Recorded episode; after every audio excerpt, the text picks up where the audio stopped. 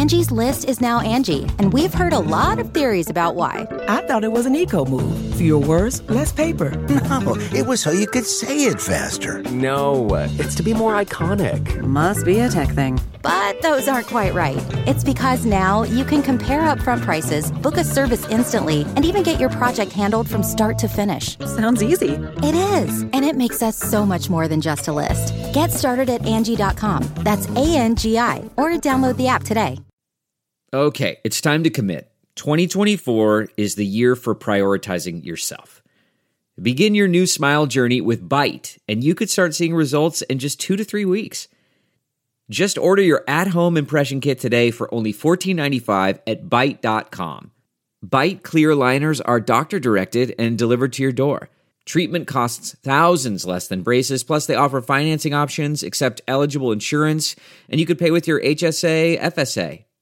Get 80% off your impression kit when you use code WONDERY at Byte.com. That's B Y T E dot com. Start your confidence journey today with Byte. Delve into the shadows of the mind with Sleeping Dogs, a gripping murder mystery starring Academy Award winner Russell Crowe. Now available on digital. Crowe portrays an ex homicide detective unraveling a brutal murder he can't recall. Uncovering secrets from his past, he learns a chilling truth. It's best to let sleeping dogs lie. Visit sleepingdogsmovie.com slash Wondery to watch Sleeping Dogs, now on digital. That's sleepingdogsmovie.com slash Wondery. Welcome to episode 121 with my guest Christian Finnegan. I'm Paul Gilmartin. This is the Mental Illness Happy Hour. 90, no, not 90, an hour or two, let's be honest, two hours about all the battles in our heads, from medically diagnosed conditions and past traumas to everyday compulsive negative thinking. The show's not meant to be a substitute for professional mental counseling. It's not a doctor's office. It's more like a waiting room that doesn't suck. The website for this show is mentalpod.com. That's also the name you can follow me at on Twitter.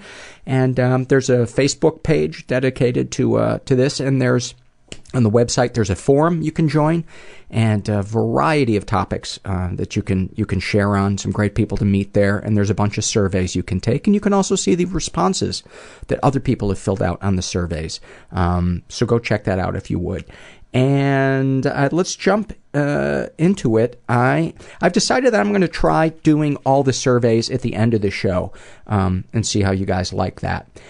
Uh, I'm just going to read this before we get to the interview with Christian, this um, email I got from a woman who calls herself Libby.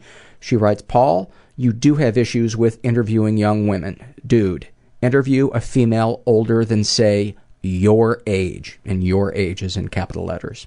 Either that or just fess up to using this podcast, better or worse, to attract damaged young females. If I'm wrong, and I'm okay with being wrong, then please call me out. Love the podcast, but you shy away from admitting that you love interviewing young women. Emphasis on young. Um, I would admit that I love interviewing women. Um, I try to get younger guests uh, on the show. I'm trying to get younger men and women, and um, so uh, I would say um, part of that is right. Um, and to the fess up that you're using this podcast better or worse to attract damaged young females um, on this 4th of July, in the words of our founding fathers, a hearty go fuck yourself. Every human being has weird thoughts going through their head. God, it's so embarrassing. I'm afraid I'll never get another job again. That I will die and will have not been special. My brain has the gift of seeing the terrible. A million pound tourniquet being turned against my chest that was constant. Then I started sabotaging my own career. Wanting to die and. To stop him from feeling any joy. that is.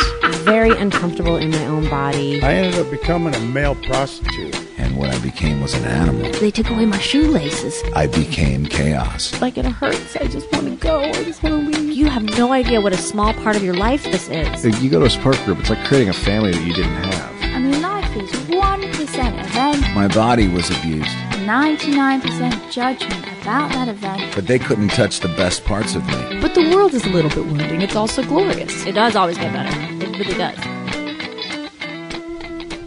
I'm here with Christian Finnegan, who most of you know from his uh, his stand up comedy. And uh, probably the other thing that you're you're most famous for, uh, other than um, uh, Most famous for. Yeah, I'll- sure, I'll take it. other than best week ever, was playing uh, Chad, the white roommate, in uh, the Dave Chappelle show sketch of Mhm. Mad Real World. Yes, it's the role I was born to play.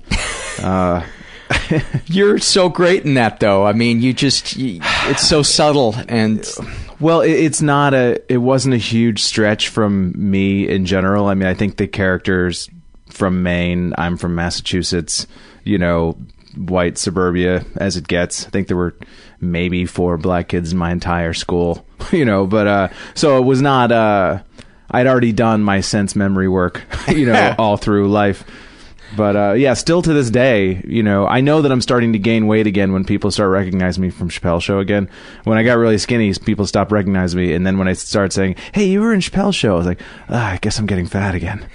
Did you do uh, a bunch of sketches on that show, or just ju- the one, Just the just one. the one. Yeah, I mean, I really, I caught a home run ball for sure. I mean, that's I, I was fortunate in the sense that uh, I know I was doing stand up around New York, and Neal Brennan, you know, who was Dave's partner in the show, uh, you know, they had moved to New York to, to work on the show, or at least Neal had, and I just knew Neal from doing the alt comedy shows, and he uh, just said, "Hey, you know, we're we're doing this show, and there's a part you might be right for."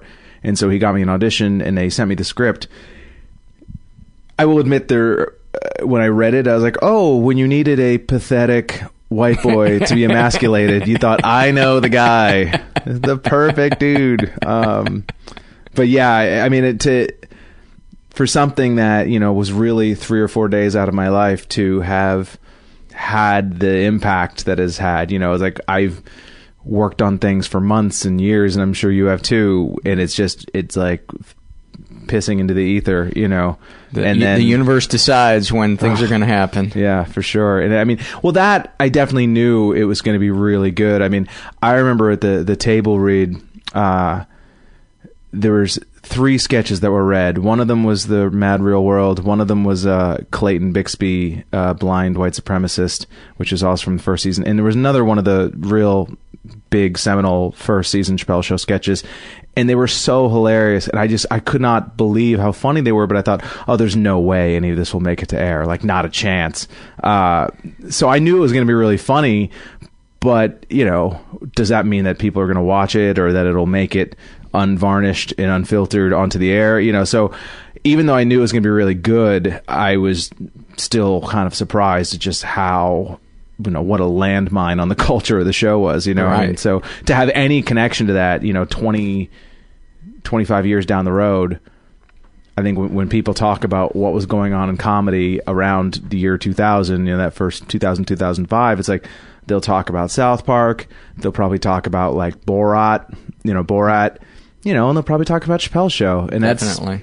kind of a cool thing. It's, you know, to, to say, it's like being a, a costume designer on the first season of SNL or something. You know, Mhm. it's like I had some little connection to that cool thing. So Very cool. Now you uh, you grew up in Massachusetts. I did. And what was what was that like? Um, we we don't really know each other except Mm. for we met for about uh, a half hour. I was in New York auditioning for a game show called Jump the Shark. This would have been like Mhm. what twelve years ago, maybe something like that. Yeah. And you were writing. I on it? think well, there were two iterations of that pilot, and one of them I wrote on, and one of them I was a panelist on.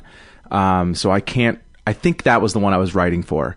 Um, but yeah, you you were the host. You you got the gig, didn't No, you? no, You no, no, didn't? no. That was a dinner and a movie. I was the I was the, the Well, I host know. for. Fitzsimmons got the uh, got the gig. Oh, it was that iteration. Okay, then we might have we may have met one other time. I thought that I had worked. Uh, you know, it's all a blur. You know how it is. It is. But I think it definitely on Jump the Shark is where. So, but the point is, yes, we don't know each other. Yeah, terribly so we met each other for for about a half hour, and um, and then we corresponded via email recently, and you gave me some of the broad strokes of the stuff that's that's happened in your life, and I was like, oh yeah, we gotta, we got to we got to record. So where would be a good place to uh, to start? Well, I don't know. I, I mean, I, I guess I should probably start with a bit of a, a caveat, or eh, I never talk about any of my family stuff on stage, like ever. And it's not that I am necessarily uh, necessarily is that a word? I don't think so. Uh, necessarily uh, ashamed or anything like that. But I've just always been reticent to be the like my mom is so wacky. You know, it, it it's it just felt tired and silly to me. And also, I don't have a sense of humor about it. Really, you know, it's not funny to me. Um, I guess the broad strokes would be that uh, both of my brothers died. Uh, my younger brother died when he was 19. He had had a heart transplant uh, and had multiple surgeries through his life, and was just, you know, always a sick kid. How, at, at what age did his health issues start? Oh, birth. You know, Wow. it was like you know he had open heart surgery when he was three days old. You know, he had Oh uh, my God. transposition of the major arteries. So the, the ones that were going in were going out, and the ones that were supposed to be going out were going in. Like you know, and and uh, What was the age difference between you two? He was eight years younger than me. My older brother was two years older than me, and my younger brother was eight years younger. And uh, he was just you know always the the sick kid. And then around, I think when he was eight is when he had his transplant. And uh, and then you know there were a few healthy years there, you know, relatively speaking, you know, where he was a reasonably normal teenager. Um, of course, the problem was is that you know, well, I'll do the broad strokes first. Okay, so that's that's okay. We can- plus, you know, um, but my little brother was a a, a good kid in a, in a bad situation, obviously, and I I wish I could say that it was all the health stuff, but a lot of it was sort of the tentacles outward from that. You know, he spent uh, fifty percent of his childhood in the hospital, and so he was constantly being pulled out of school and never really learned to make connections with other kids. And so therefore when he he just didn't know how to be a part of a group. He had always been the the center of attention. And so when he wasn't the center of attention for his health reasons, he would make himself the center of attention in bad ways. You know, just 'cause he just didn't know how to just be a kid in class, you know. Right. And uh Like how? How would he make himself the center of attention? you know, being disruptive or sicking my mother on people that he imagined had a problem with him. Uh, the, the main issue is my, my mother, who is uh, severely mentally ill. Um, they had this really symbiotic, unhealthy symbiotic relationship um, where she really defined herself by being his you know they were a unit. It was definitely like a you know munchausen syndrome you know kind of thing. Uh she lived in the hospital with him for a couple years you know like sleeping on a recliner basically.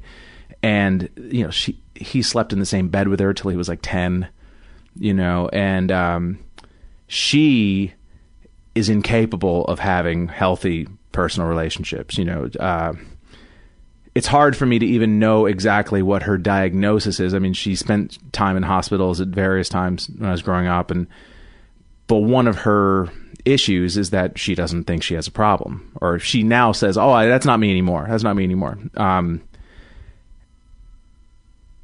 and she um would kind of reinforce his lack of social interaction by if he said, you know, my mother is, or I, she'd, he'd come home from school and say, you know, my teacher's, uh, you know, a bitch or whatever.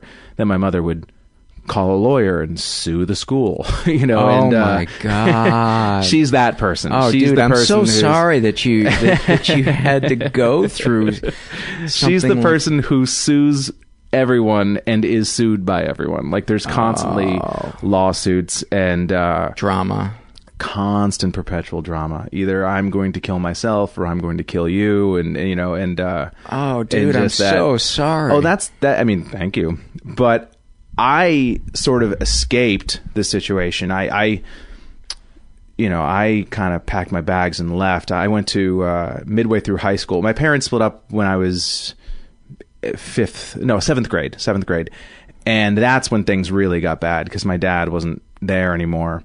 And my dad's no saint. My dad has his own problems uh, that he struggles with, but that's when things really kind of went off the rails. And you know, I was definitely one of those kids who was falling through the cracks. You know, I, I had never drank or did drugs growing up, but I was constantly pulled out of class and accused of being on drugs because I would just fall asleep in the middle of class all the time because I just didn't sleep at night. I had like an ulcer condition and and stuff like that. And so my dad, thankfully, right around the time where things were really bad, my dad owned a business and it was doing really well at that point, and he was able to get me out of there. And I went to a performing arts high school that I could live at my junior and senior year, and that kind of got me out of that situation. But I really left my older brother holding the bag, you know, which made me feel bad because he graduated college and had to move back in with my mother and, you know, carry that cross while I kind of went to NYU and, you know, and then. So it was away. it was him and his sick little brother and your and mentally mom. ill mom. Yeah, yeah. And uh, you know, my John, my older brother, you know, he he had one foot in that world himself, honestly. He was the guy he liked that sort of idea that you know, we all grew up Catholic, you know, so it's that feeling of this is my burden, you know, and um, this is my cross to bear. And he would constantly tell me, "I think mom's getting better, Chris. Like I think he's, re- you know, I think, yeah, you know, I don't think you give her enough credit. I think she's really turning it around this time." And and I just, even then, I was like, "Dude, you're you're a- you're a fool," you know. And so I kind of left him holding the bag a little bit, and uh, that my older brother and I never really had. Uh, a terribly close relationship. I really tried to write off everyone. Like I didn't I've never really felt like a family connection to anybody. I no real interest in the idea of like, oh, family means something. I've never really understood that. My dad and I get along primarily just because I like him. You know, uh, I've made a rational judgment that he is someone who I care about. And it has very little to do with the fact that I was a zygote within him at some point, you know. Um, so anyway, years later, uh, then my, my older brother just passed away, had a massive heart attack and died when he was 37. Now, How long ago was that? It would have been 2008. And that was just completely out of the blue. Were they your only two brothers? The- Yeah, They were your only two siblings? Yeah, yeah, yeah. Um, I do have a stepbrother and a stepsister, uh, and I am lucky in the sense that my stepbrother was a friend of mine. Uh, my dad met his mother, and then they got married. And Oh, that's so- cool. So that was that was a very lucky. How old were you when that happened?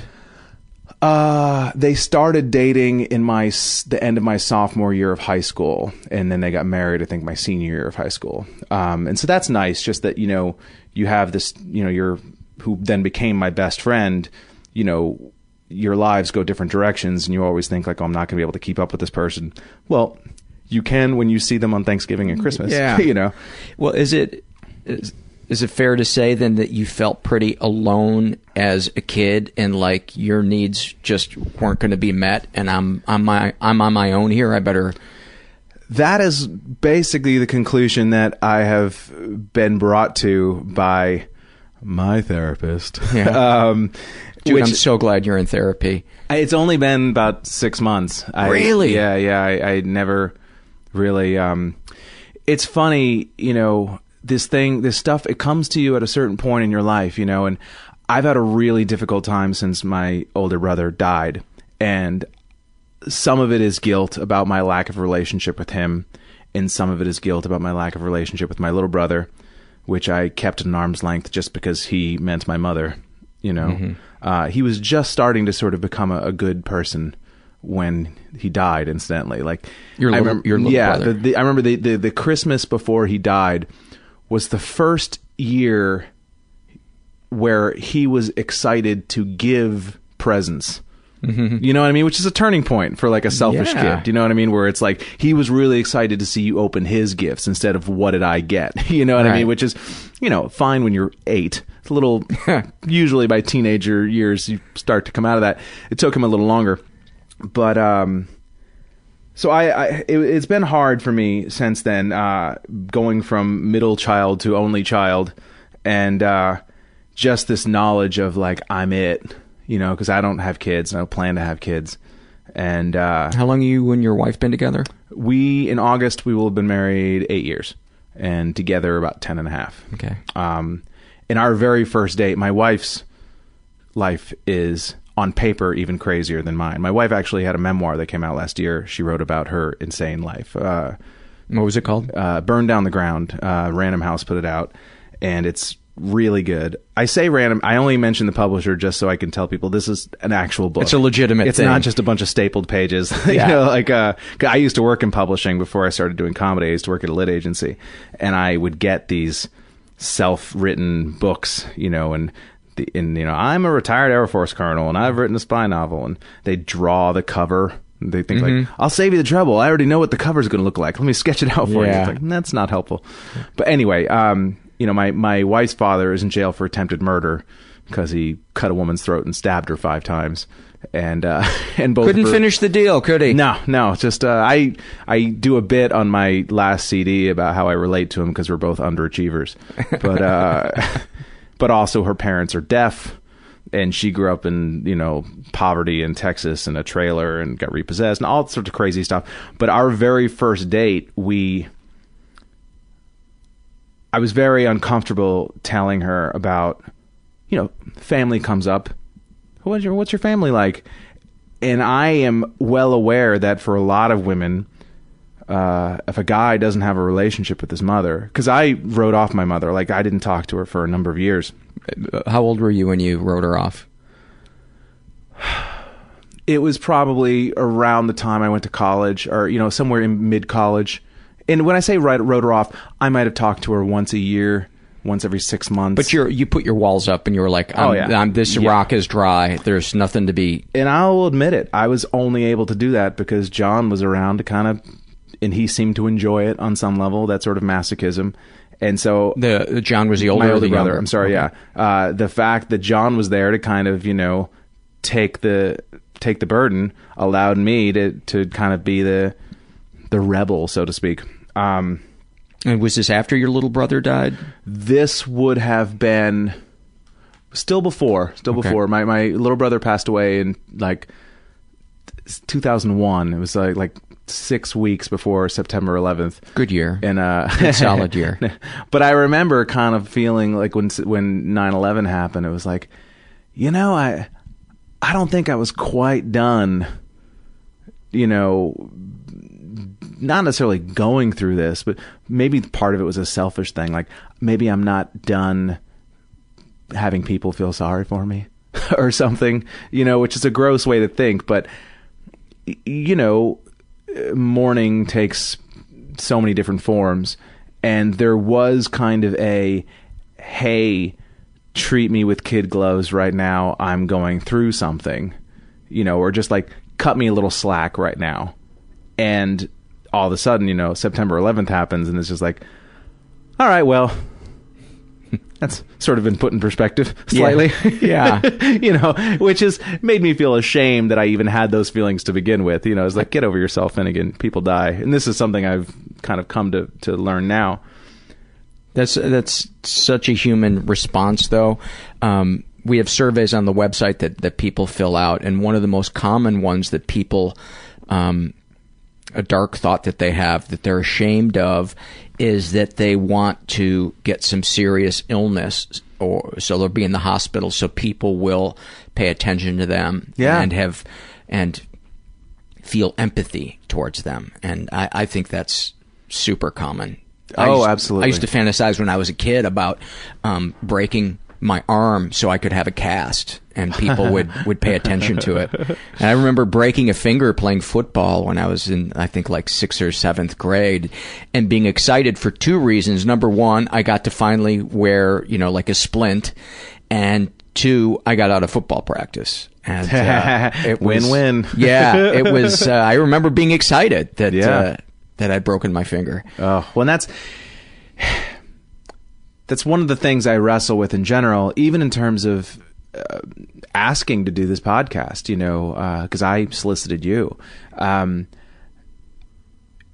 on the one side, I, I have my father, who is Irish Catholic from Boston. Keep it to yourself. Keep it all in the family. Like my aunt Allie was. Uh, severely mentally retarded, and you know my brother, my my dad was like one out of seven kids, and uh, they grew up in that sort of Irish Catholic family where it's like they basically locked her in the you know in the attic. you Was know, he a Kennedy? purposes. I know, very much like that though. That's you know. Stiff upper lip isn't quite the right term, but that kind of it's all family, keep it and you know it's our burden and stuff like that. And you know they're not a.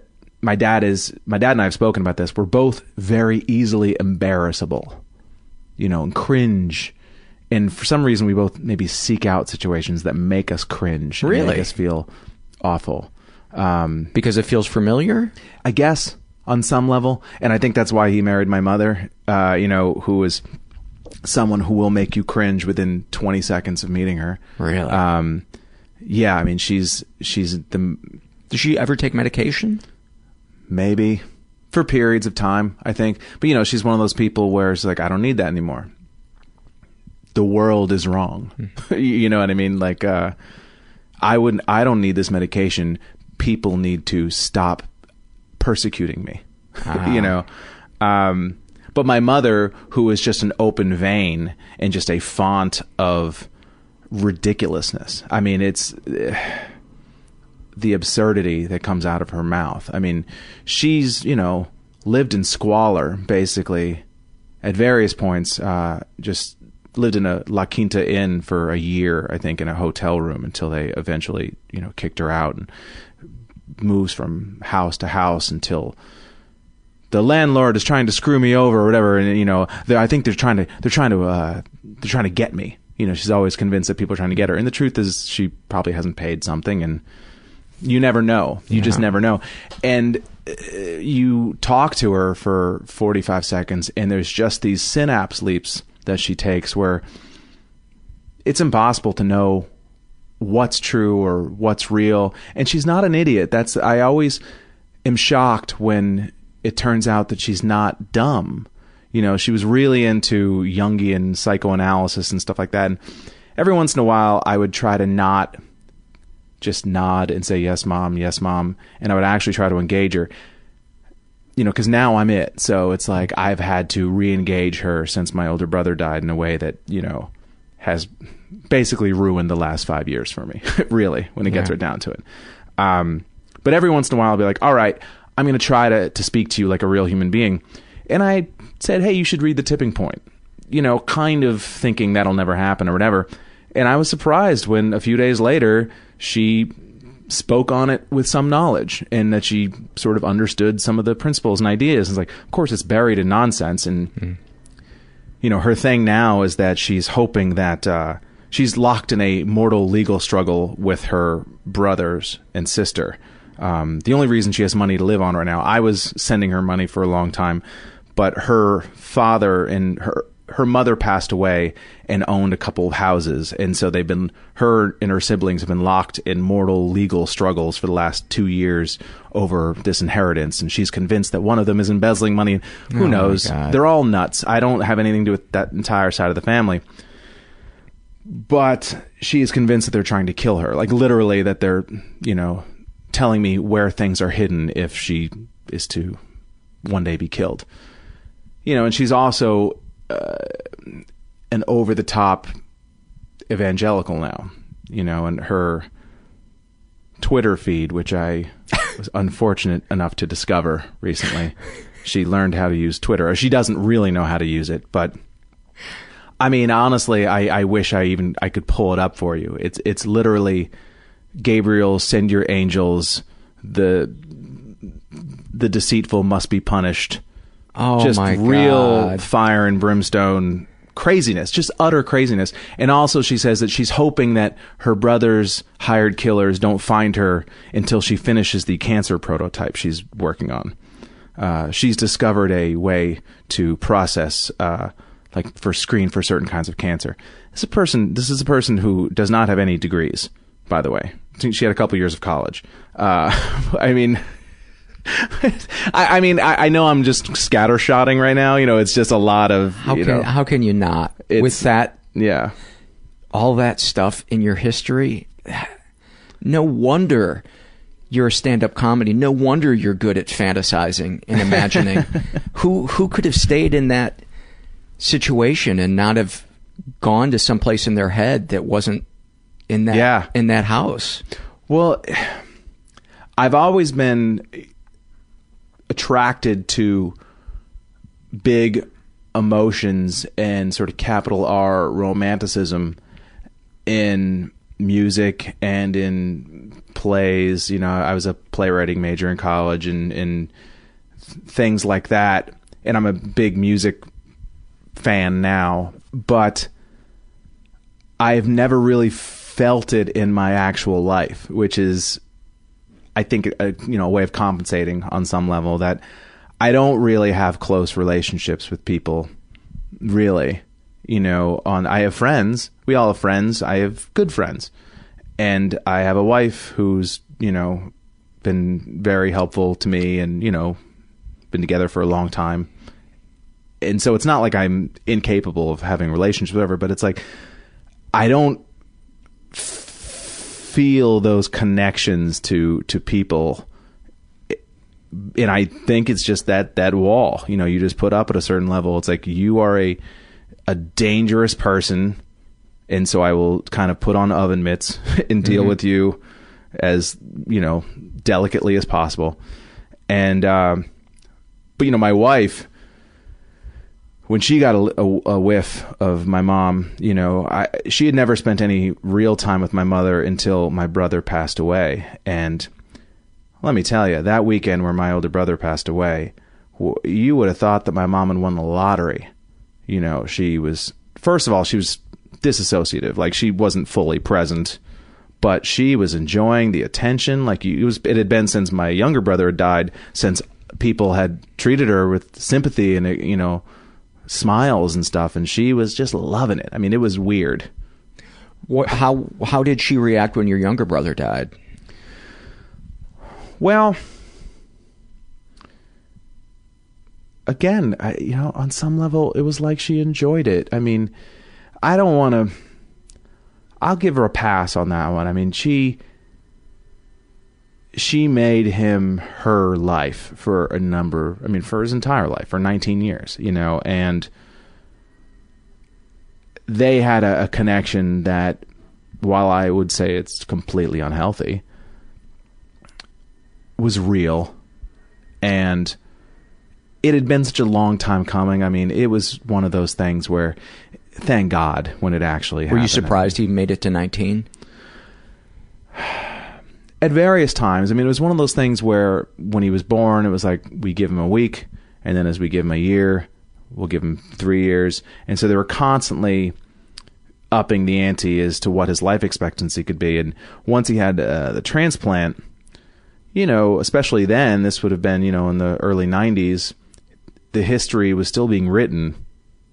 People are only f- now finding out what is a person with a heart transplant like after 25 years. You know, just there wasn't that backlog of data. Um, and so basically his replacement heart just kind of, it just gave out at a certain point. It just was done. And also my little brother, and this is not some of this is just teenage rebellion. He wouldn't take his medicine and he wouldn't do the things he was supposed to do, you know, just out of anger and spite and, and whatnot. And, and it got to the point where, you know, the host, the, the medical people basically said, we're not going to give you another heart because there's a lot of people out there that will take their medicine. Yeah. You know, and that's ugh, gross, but I get it, you know. Um, Do you think part of him on on some level wanted out? Yeah, I mean, it's really I don't when I put myself into thinking about his life the, the misery of it is so intense to me that it's like smelling salts like get it away. Like i just can't you know? It's not even just his health. I mean not even just the constant biopsies and you know what actually killed him at the end of the day were his kidneys. His kidneys you know all the you know he spent the last few months of his life on dialysis and and uh the all the just radical medicines that were coursing through his body just you know uh, killed his kidneys. And um, I mean, there were times where he said, you know, screw it, just I don't want to go through this again. Like he was the first person to say, I don't want another transplant. Like I don't want to do that. And then he changed his mind, and that's when they said, sorry, tough shit, basically.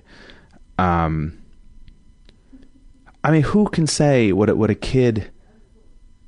Who can say what you would actually feel in that situation? You know, uh, for someone to live with mortality just lingering over their head every day. I mean, there was that brief period of time between when he was like 14 to 17, I mean 13 to 17, something like that, where he was going to school and you know he was a uh, active like rollerblade like skate punk kid, mm-hmm. you know, and and uh, had friends and stuff, and you know, and probably pushed it in certain physical ways more than he should have, and maybe that contributed to thing. I don't know though. I think it was just it just was going to happen at a certain point. I just think that the battery, you know, he got a used battery, and the used battery ran out.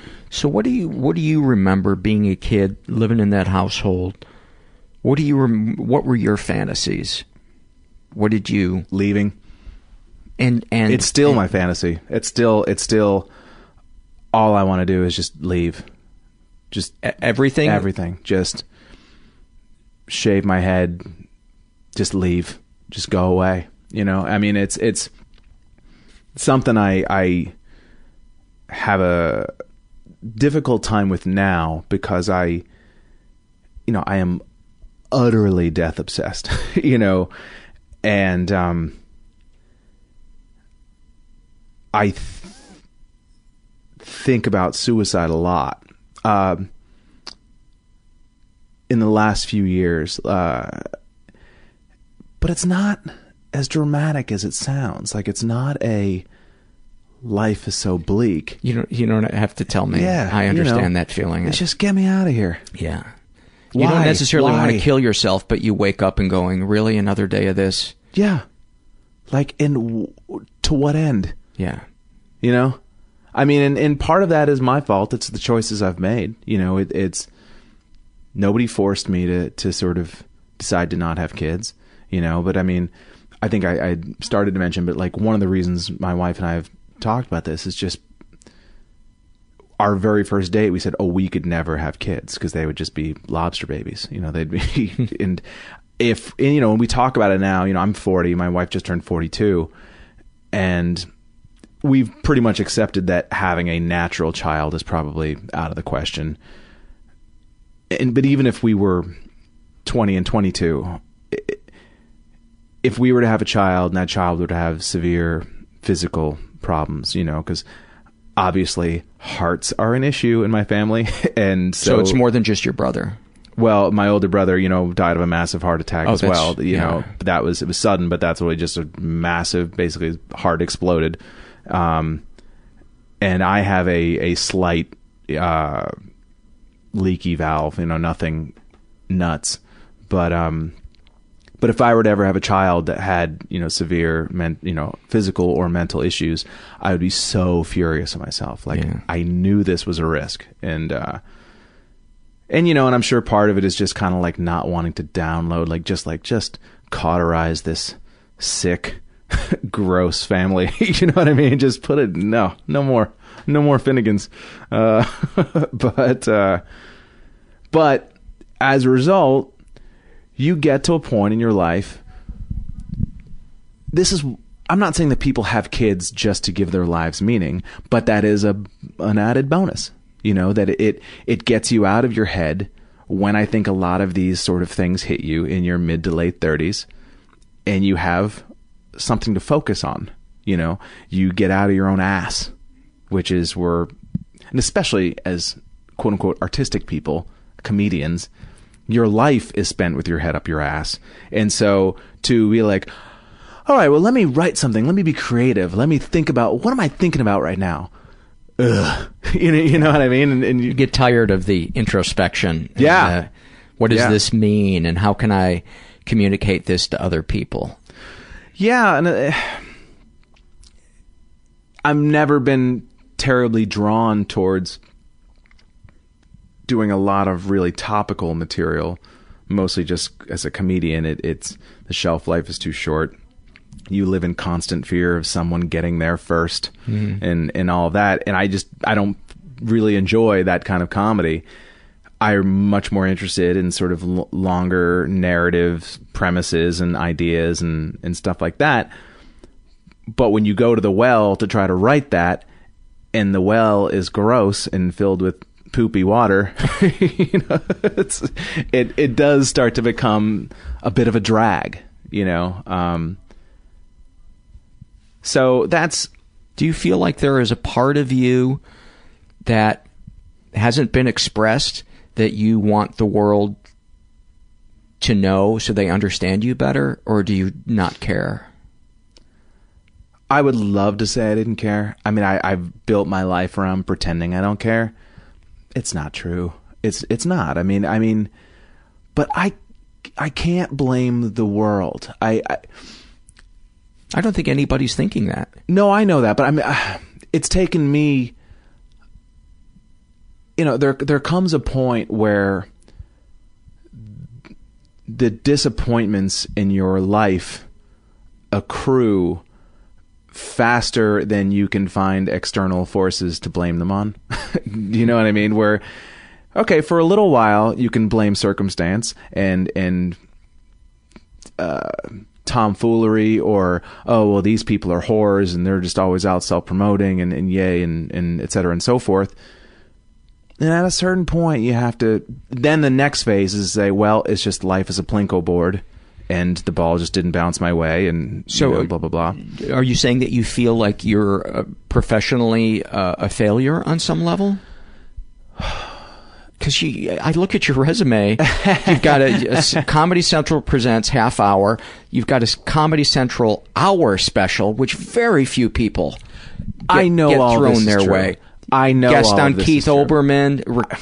Uh, these are all things where the minute I start to go down this sort of like woe is me shit, you know, that all kicks in. Of course, I'm not an idiot.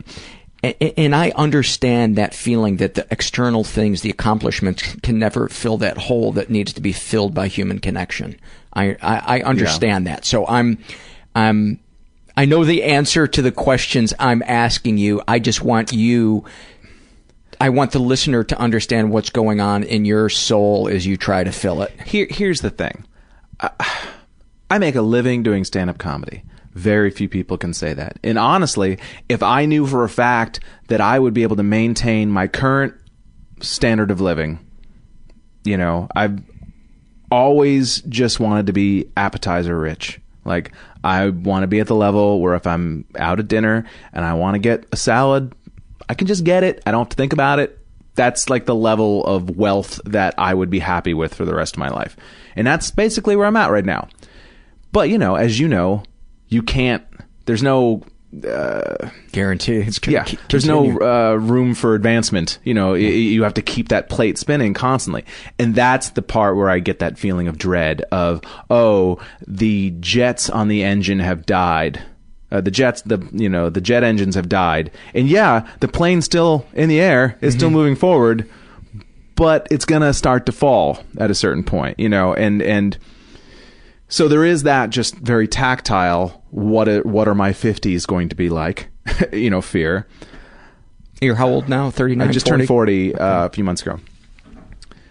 But more than that, really, I just.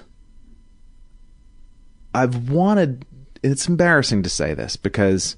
That's the best stuff. Of course. That's the stuff I love to hear because it makes me feel less alone.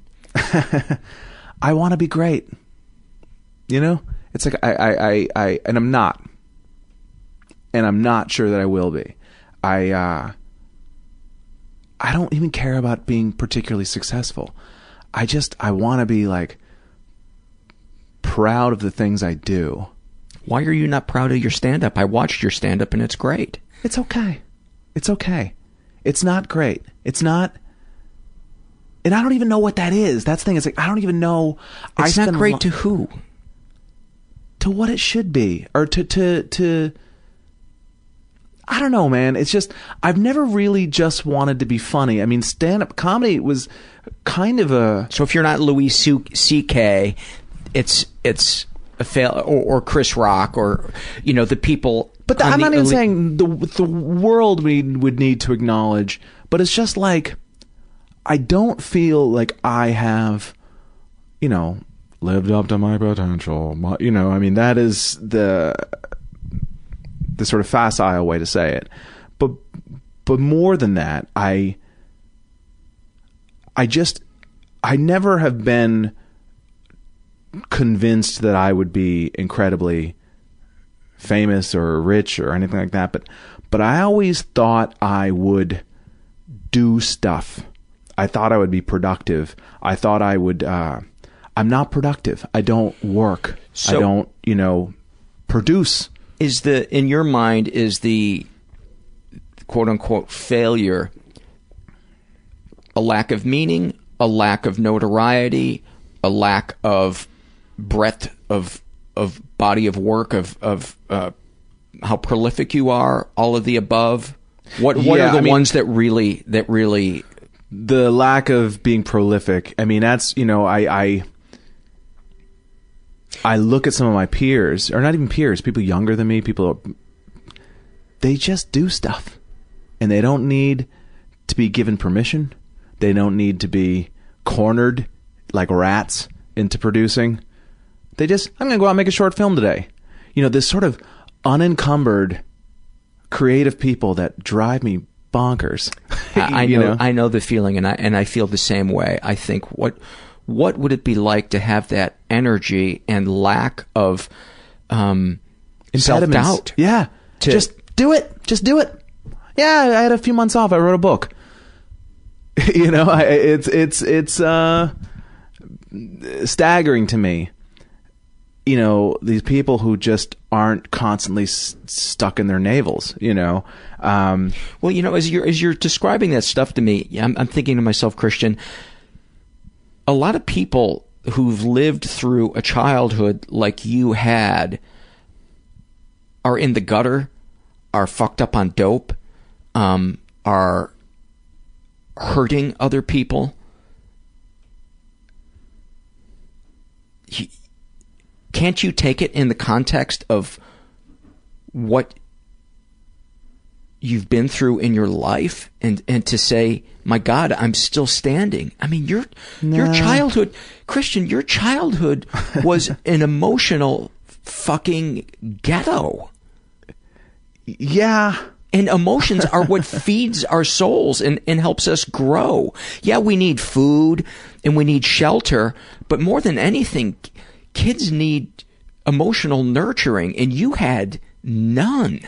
Yeah, I mean that that is certainly certainly true. And like my dad, who I love very much, as I round up to lay into him. my dad, who I love very much, was a prick. No, uh, no, he, he's a he's a good guy. He's a sober alcoholic. Yeah, you know, but he was definitely, you know, when I was a kid, he would uh, every night he'd lock himself in the bathroom with a six pack of tall boys and just wouldn't he'd just be in there all night. We're know? we're at the 43 mark of you recounting tragedy after tragedy, and we just got to your dad locking himself in the bathroom every night with a six pack of tall boys, and you're beating yourself up because you're not more. Can you see? It's not more. It's just I don't know, man. It's like if you're not going to have sort of the the deep you know, human connection, if you're not going to have kids and kind of embrace that aspect of of human existence, then you should be making stuff. You know what I mean? Like like what am I doing this for if I'm not going to make stuff? You know, it, it, it's like But your body and your soul and your mind are not things that you can just turn a switch on and say, go ahead, create. They need inspiration. They need things that, that drive them. And it's not just will. yeah. It's, it's, I, I go months, sometimes years without feeling inspired to do anything. And then all of a sudden inspiration will hit me and I'll be like, oh, I guess I wasn't necessarily lazy, but when I'm in that period of drought, mm-hmm. I think I'm I think I'm lazy, and it sounds to me like you're you're doing that same thing. But you know, the fact that you're in your first six months of therapy, that to me might be seven at this point. Some something around there. That tells me that you're beginning a new phase in your life. I don't know any person that gets into therapy that it doesn't begin a new chapter in their life. Anybody that's at least doing the work and going there consistently and taking advice and not holding back on what they share. I feel like I'm I'm you know, of course the first few sessions are just basically biography, you know. I mean the first month or two is basically just explaining It all air- exposition. It airs on the biography channel. exactly. Um Bill Kurtis narrates it. But my therapist actually, he's a good dude, and you know, he's uh he's a New Zealander, and he's just got that great sort of no BS sort of down under mentality about things. Really, as a way of just sort of laying things bare and just being like, just stop it, you know, and which is great for someone. And uh, but he said to me a few weeks ago, you know, because I've been main, trying to maintain a tentative relationship with my mother just for fear of the way the world would perceive me if I didn't. You know, and it really has nothing to do. It's nothing more than that. You know, it's it's this is a person who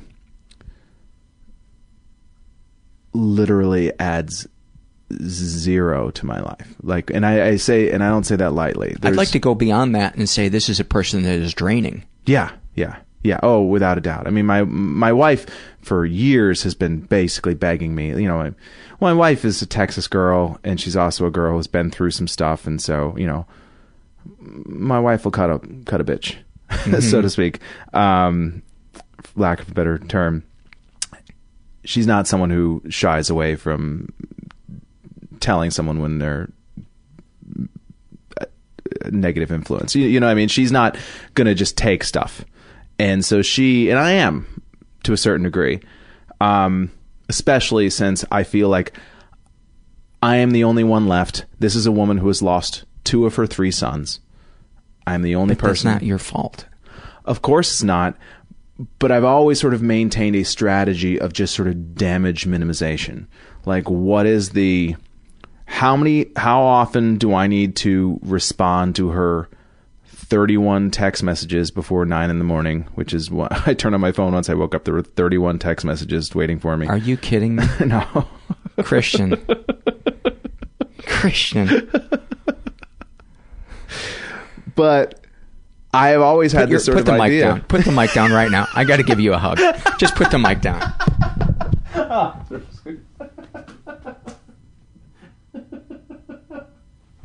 That's very sweet of you. Dude.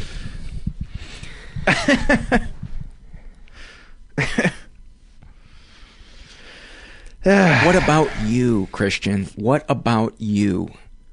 I know you think because you're a stand-up comedian, you're self-involved and etc., cetera, et cetera, but there is a part of your soul that you're sacrificing because you're afraid you're going to be a bad person or perceived as a bad person. And trust me, I fucking relate to it. I just cut contact with my mom last year and it's been the greatest vacation I've ever had. Now, that being said, my brother lives a mile away from her and that helps assuage Mitigate, some yeah. of some of my guilt. I don't know what I'd be doing if I were in in your exact situation, but I guess what I'm trying to nudge you towards, and I would imagine your wife and your your therapist are doing the same thing, which is to start listening to your feelings, start listening to your body, and Well, I, I finally kind of I did. I mean, I I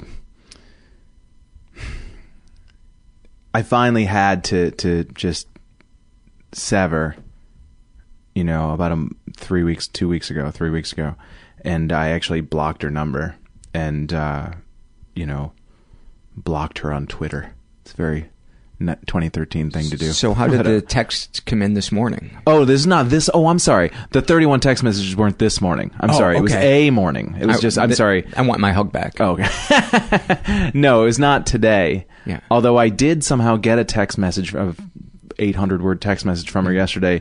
And that's the thing also is that she constantly is having phones shut off because she doesn't pay the bills or whatever. And so then she'll get a new number and, you know, so it's, I figure that if I try to continue to block her, it will be sort of a game of whack-a-mole.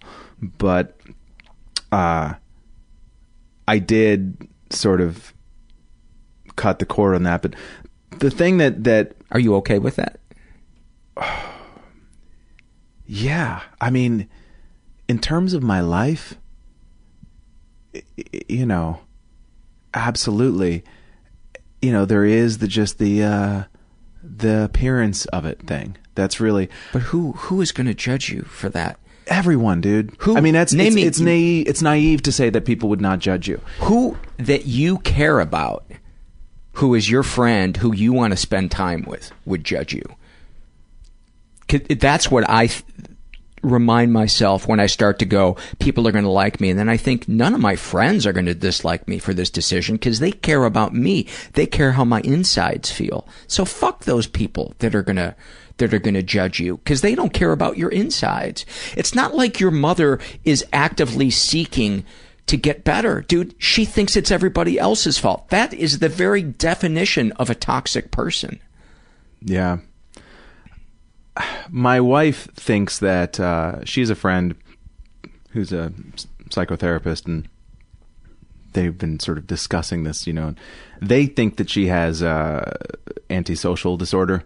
Um, you know, and then you read the symptoms that it's like, yeah, that's a lot. You know, just destructive kind of. You know, uh, and I, I actually, in a way, I do think that that has been part of me holding myself back. You know, I I've entered a phase of my career, and this is going to sound weird to you, and you won't buy this, but where I sort of feel a bit like a cautionary tale. Like I I I can't tell myself that I haven't had the opportunities. I have. You know, uh, I don't think that I won't have them again. I mean, that is something I have to remind myself, no matter what the sort of negative thoughts tell me. It's like the reality is is that life is long, and you know, I always try to think of it in terms of um, like Star Wars or Top Gun, where the guy's in the fighter pilot in the fighter plane and he's trying to shoot the other plane, and you have to get the lock on, Mhm. and then when it's locked, that's when you have to fire. Well, I felt like five or six years ago, I had the plane locked on and I didn't fire. And now it's just, you know, I have to get it back locked on again. I mean, that's just, that's entertainment. That's just the way it happens. I mean, Louis C.K. is the perfect example. You know, Marc Maron, you know, these guys who were out, sort of out in the wilderness for a number of years, so to speak, and then managed to kind of all of a sudden just through actually doing stuff, which is really the key, doing things. Uh, so I, Well, I, I would go one step further though, and and and say it wasn't that they did things; it's that they revealed what was going on inside them in a, in a way that is deep and and that people can relate to it. and ironically, they relate to it because it's so specific. You know, that's sometimes the trap you fall into, especially when you're doing a lot of kind of road clubs and it's birthday parties and bachelorette parties of trying to be general, you know, and It's appealing to everyone. But the odd thing is, is that honestly, the more specific you get, you might not appeal to a bunch of drunk people who are just there because they got Groupon tickets or whatever, who just want to sort of be amused for 90 minutes. And there's nothing wrong with that, too. I don't mean to belittle that. People go to comedy clubs for different reasons. But to have a career where people relate to you because you are putting out the purest essence of you that is that is what I feel like I haven't done and and I've had a hard time even isolating what that is. I feel like I spent a number of years trying to not be a bunch of things. And, you know, and now I'm 40 years old and I really haven't put forward a vision of what I want to be. You know, it's like I've I've spent half my time in the sort of I, if there's one way to describe my existence is one foot in, one foot out. You know, is I don't want to do this because then if I go through this door, that means I'm not going to be going through this door, so I better just do nothing. you know, and I do think that the stuff with my mother is kind of part of that. Is that I live in perpetual fear. A few years ago, when I was maybe uh, a little more known um, among the younger people who are the most active in the media. Do you know what I mean? Mm-hmm. Part of it is just that, you know, best week ever, you know, the college kids, the ones who sort of are the tastemakers, you know, that generation is now 30 years old. You know, when I was in best week ever or whatever, they were active in college and you know making a lot of noise and so therefore you start to feel like you're famous quote unquote mm-hmm. and then you know those people grow up and they now have jobs and they now have kids and things like that. They're not going out to shows constantly. And so a new generation of kids who appeal to those people who are in college i mean that's just the nature of nature of the world. This is babbling. Um, i had a point and now it's completely gone. Uh, feeling like oh I, I know what i was going to yeah. say. A few years ago i just lived in perpetual fear of just some blog entry or my mother reaching out to some you know website or you know god forbid i get famous. You know like you know you hear these stories about like charlize theron and her family or something like that or woody harrelson and his family background. And I just live in this fear of if I ever were to become like really well known, which I never have even been close to, you know, uh, doing well at a college a couple times a month is not being famous, you know, mm. but that was, I just would live in fear of just this expose of like, this poor woman who lost two sons and now her f- quote unquote famous remaining son will just leaving her to die, you know, and that is just the like, ugh, you know, just Dude, gross. 30 seconds into an interview with her, every audience member would go, "Oh, that's why." Well, it would take maybe more than 30 seconds. I'm not sure. Well, in the, in something like this actually kind of happened about uh, 2 years ago.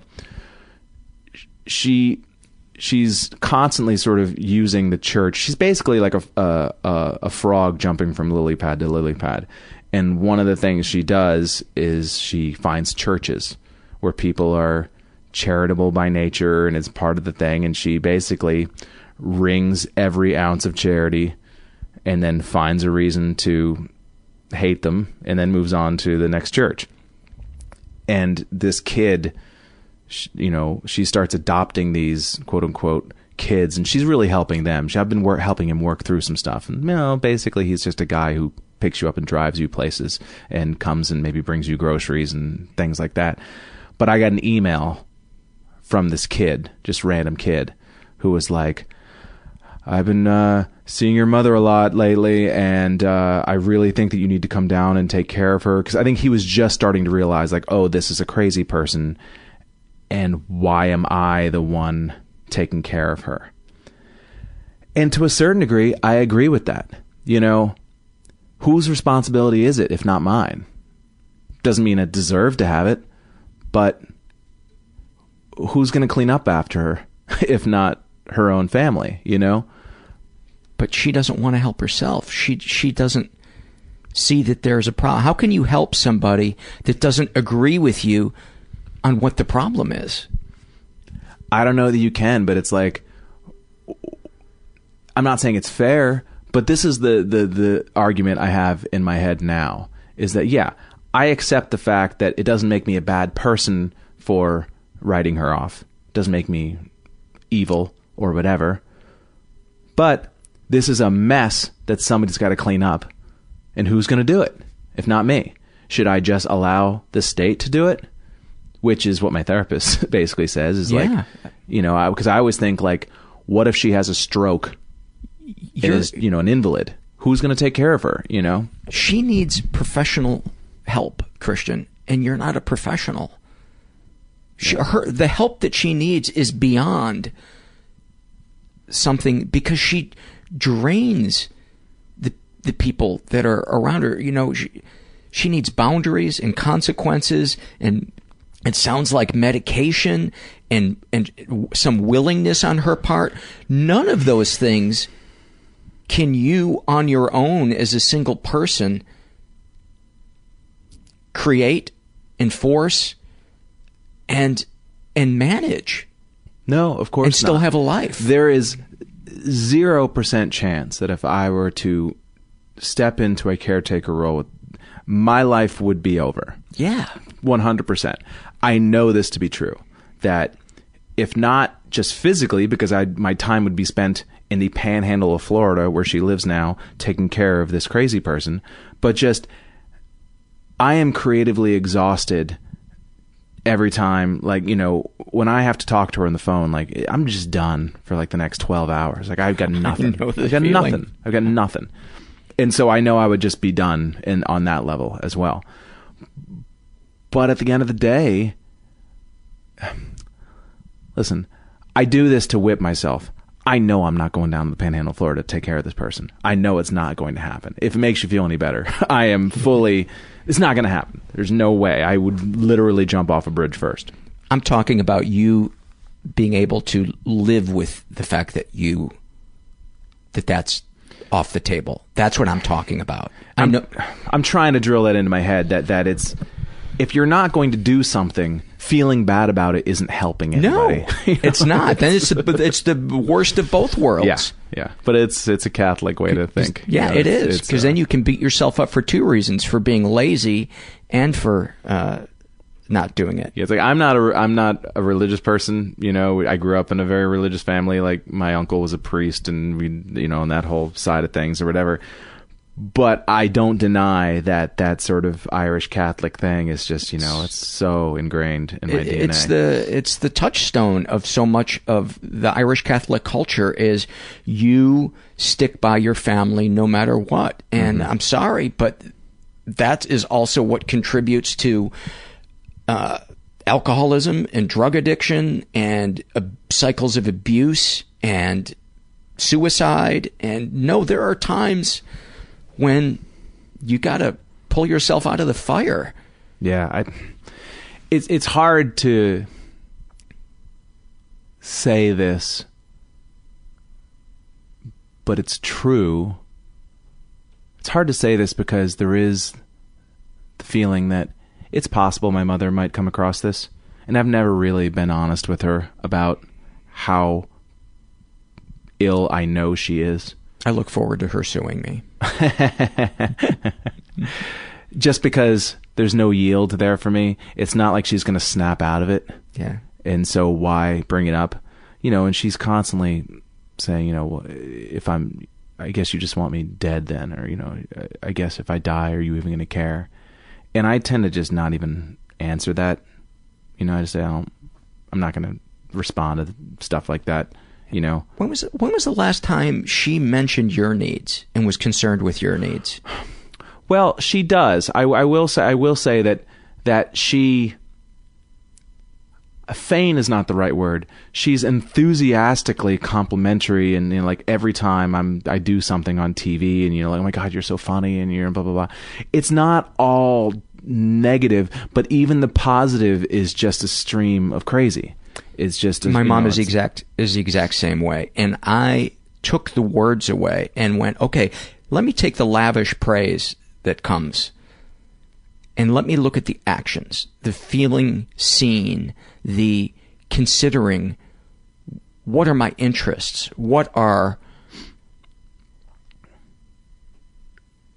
where where is the concern when when she's upset about some misunderstanding or something where is the concern about what i might be feeling and experiencing and i get the feeling that your mom is only ever thinking about what she's thinking and feeling Oh, 100%. I mean, she it's it's it's almost hilarious how she tries to impress me when we're together. Like it's just a constant stream of words. I mean, my wife on the weekend of my brother's funeral, my wife actually snapped and yelled at her, which I did kind of say like, "Come on, let's for this weekend, let's give her a pass." You know, if there's any time to maybe just let her be a crazy person, it's time. Mm-hmm. But, you know, she'll ask a question and then you'll start to answer and she'll just start filibustering and just talking and she's just trying to fill the space with words oh and you know i'm that is- important i'm smart i'm you know i'm all these things and you know and when she has money she's constantly trying to throw it at me you know and i'm constantly telling her i don't want any money. Take all the money you have put it in Does she not save anything? Is that what Ah, happens? she's i mean well she has no. Sounds like she has no impulse control at all. zilch. Zilch.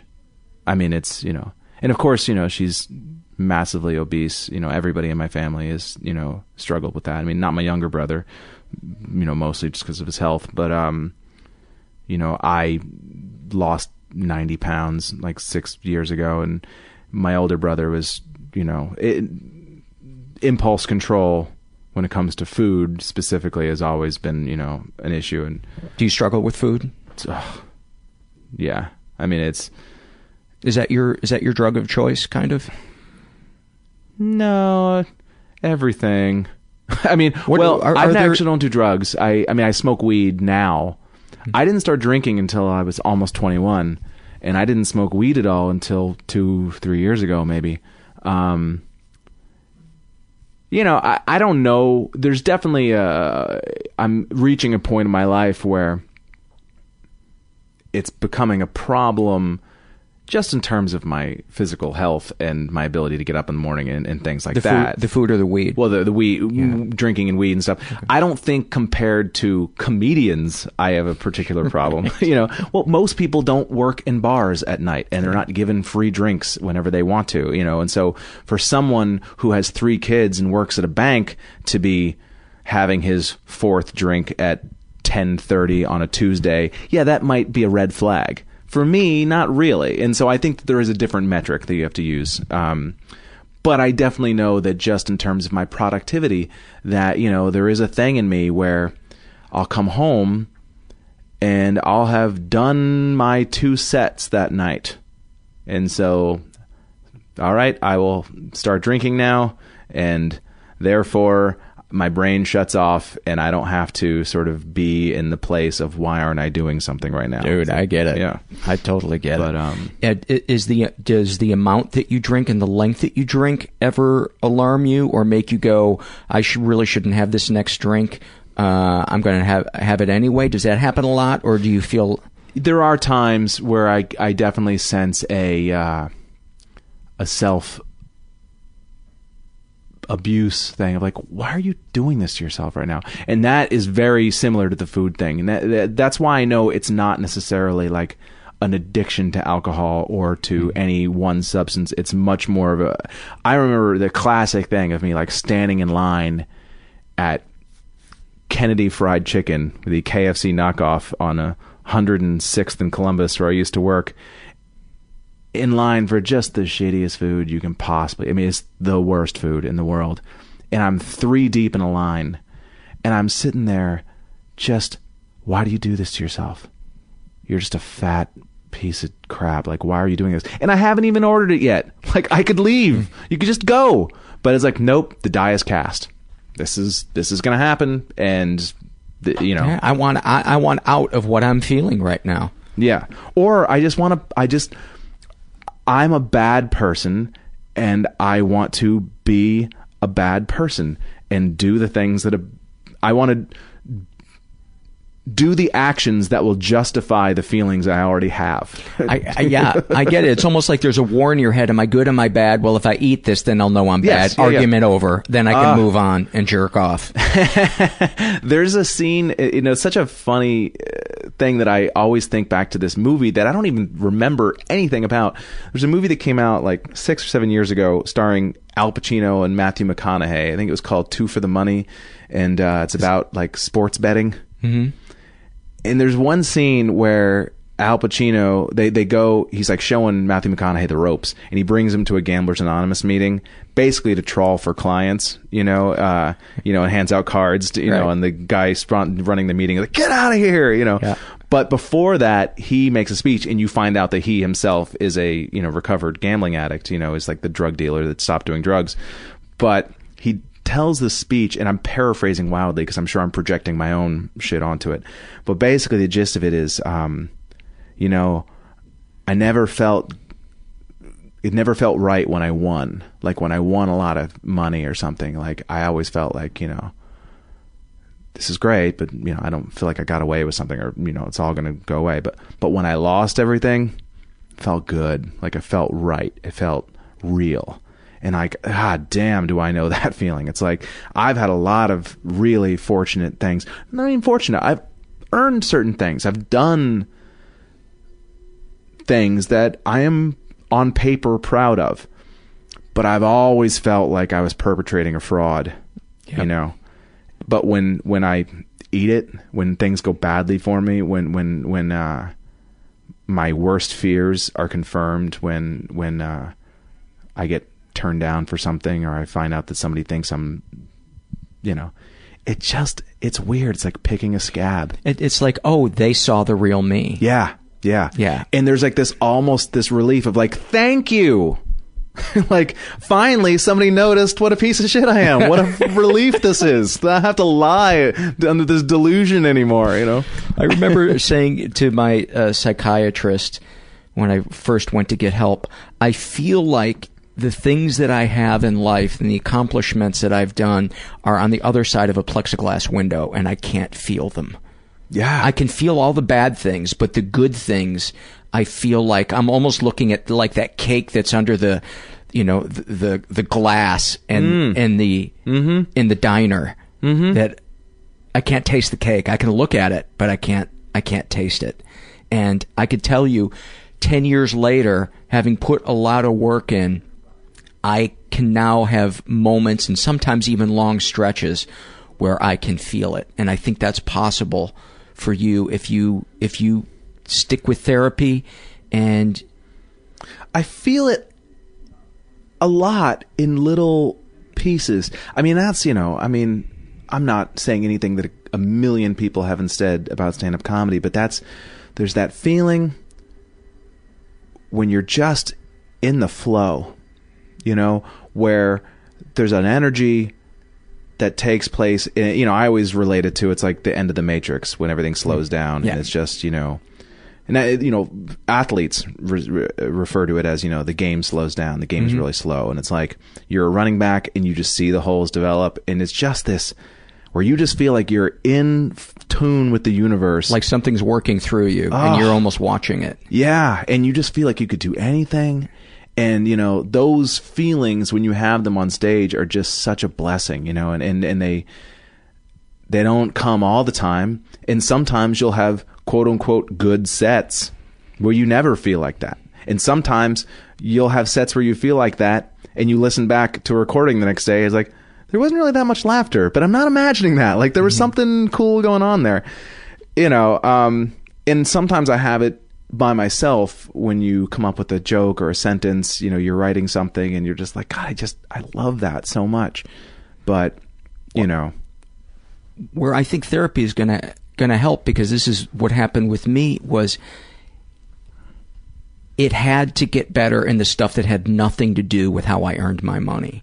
It had to do with how I treated other people and how I allowed myself to be treated and building my confidence about establishing boundaries and taking the pain that I used to be ashamed of and using it to connect to other people who had lived through a ser- similar circumstances, mostly in, in support groups. And that filled the part that could never be filled with, oh, I got a half hour special or mm-hmm. I'm on TV. Because that could never, it would excite it for a short period of time, but then it would go away and I'd say, Where this, where's the next one coming from? Mm-hmm. And I think I think you're headed in the right direction. You're just not feeling the benefits of it yet. And I would say just be patient and look for the growth in areas that have nothing to do with money, that have nothing to do with how other people view you, but have to do with how comfortable you become with your past and how you feel in your skin right now, regardless of money. And I think it's going to come from having deep connections with people who feel you and see you, and you being there for people because they know the pain that you've been through.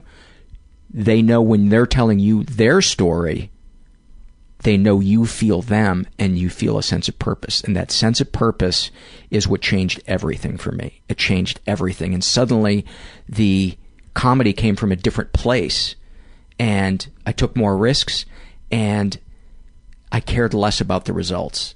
Mhm. And Now, I hope to be in a place like that. I just hearing you say that, I'm not totally convinced that that will mean that the world will enjoy what I do anymore. but you perhaps less. But you won't care because Yeah. something else will be feeding your soul. Yeah, that is true. Because I think we're fucked if we get on that treadmill of how am I being perceived? That's how I'm going to feel about myself. That is the worst treadmill that you can be on. And it's the one we jump on.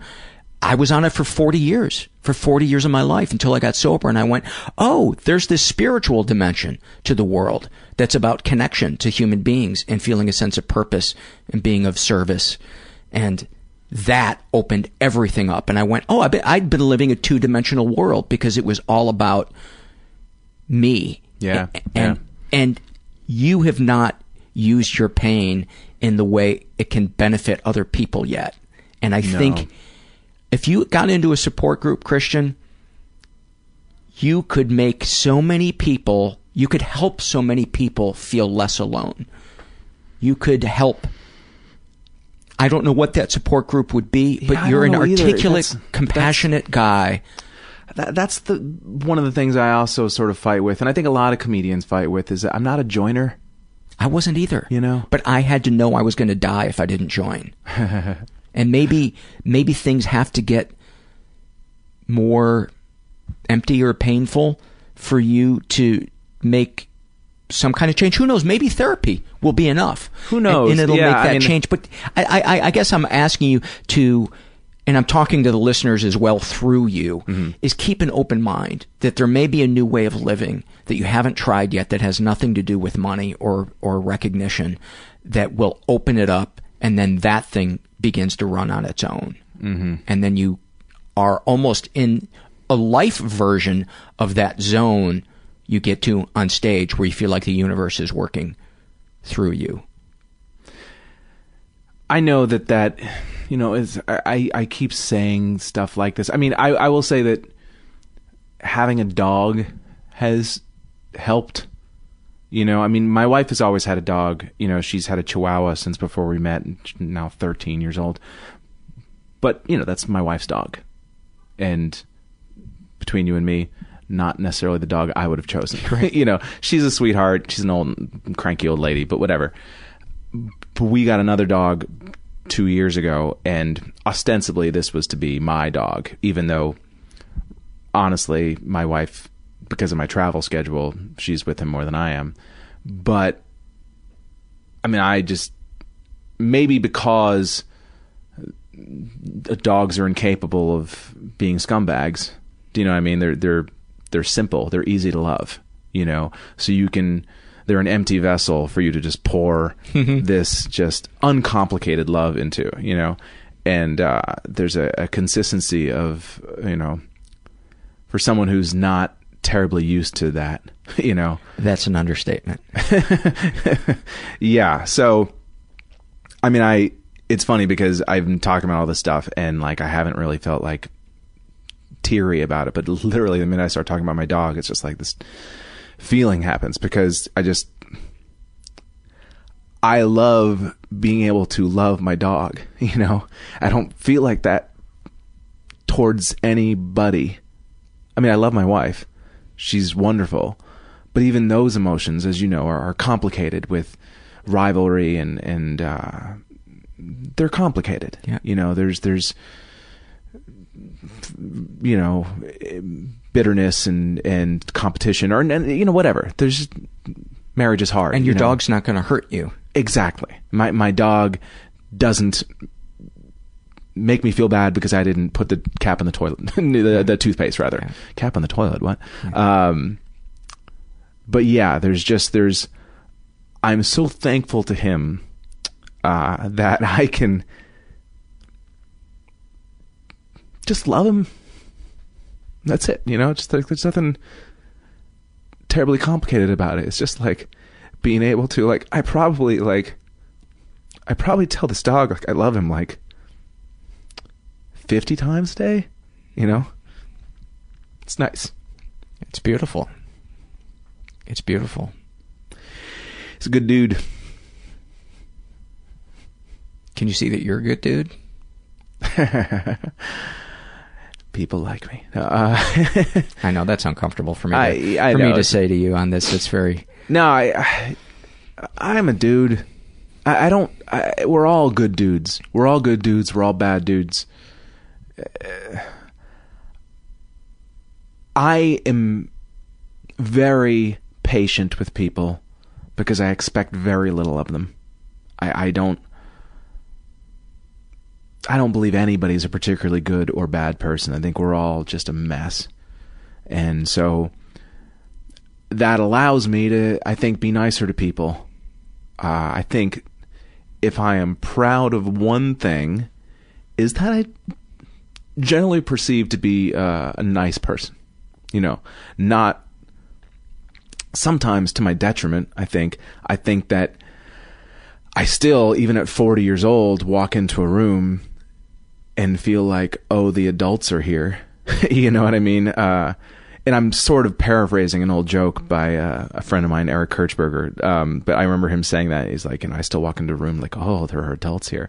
But I do feel like that sometimes. Just, and then I'll think to my, like, even just like, especially when I'm in LA, because I don't live here, and I have this feeling of like, I'm like this new comic that I have to be, you know, mm-hmm. please let me be on, thank you for letting me be on your show. And I forget that people are just looking at a weird 40 year old man with his sh- shoulders into his ears.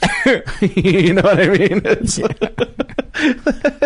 there's, I- I'm an adult. I should act like one. I should get the benefits if I'm going to be 40. If I'm, if my back is going to hurt and my hip is going to hurt, and you know uh, my sexual functions are going to be uh, that of a 40 year old. Like if if you're going to be an adult, you should get the benefits of that and use that leverage of walking into a room and make that 24 year old feel uncomfortable instead of you.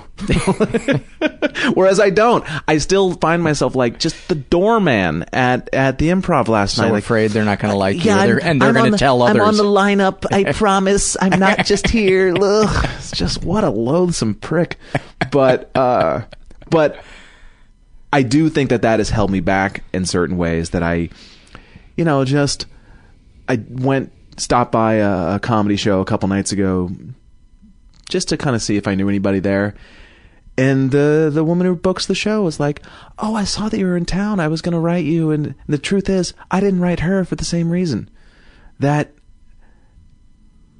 I didn't want to be uh, awkward, you Mhm. know. And I remember once there was a, a guy who has since become very important or more important than me in the industry, and he uh, was in New York once. Uh, He lives in New York for a while, and he I met him at shows, and we'd you know have good banter at, at comedy clubs and stuff like that.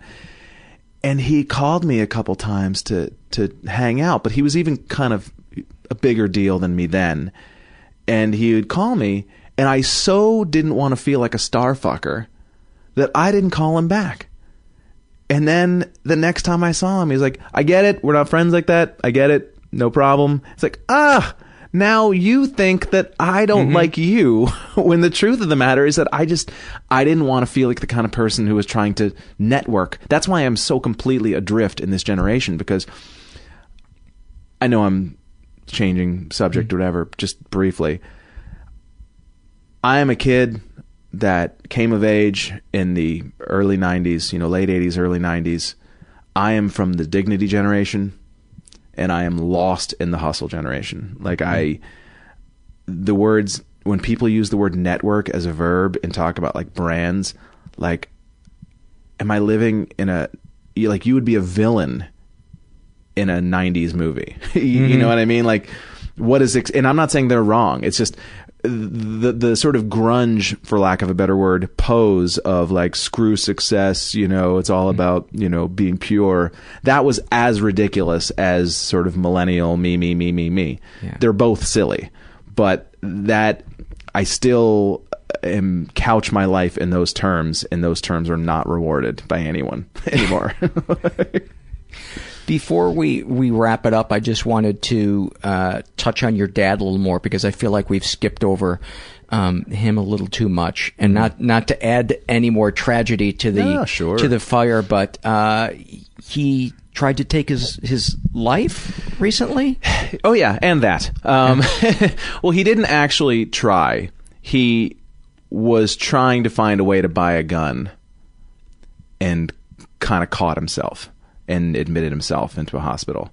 Um, I my dad is clinically depressed. You know, he's always been, um, and you know, kind of that classic quiet desperation. You know, he told me that when when he would drink he wasn't like the gregarious drunk or anything. He would go to a bar and he would sit at the bar and he would drink in silence. And the bartenders would walk up to him, "Are you okay, sir? Are you are you all right?" And yeah, yeah, I'm fine. it never occurred to him, you know. And that's like he'd go to the bathroom with his six pack of tall boys, and it was just. And that is, man, I am. Whew, that is me in a nutshell, man. I, I, I just, I just go off to a place, like you know. uh and it's hard for my wife, like I know, because she's a very tactile person.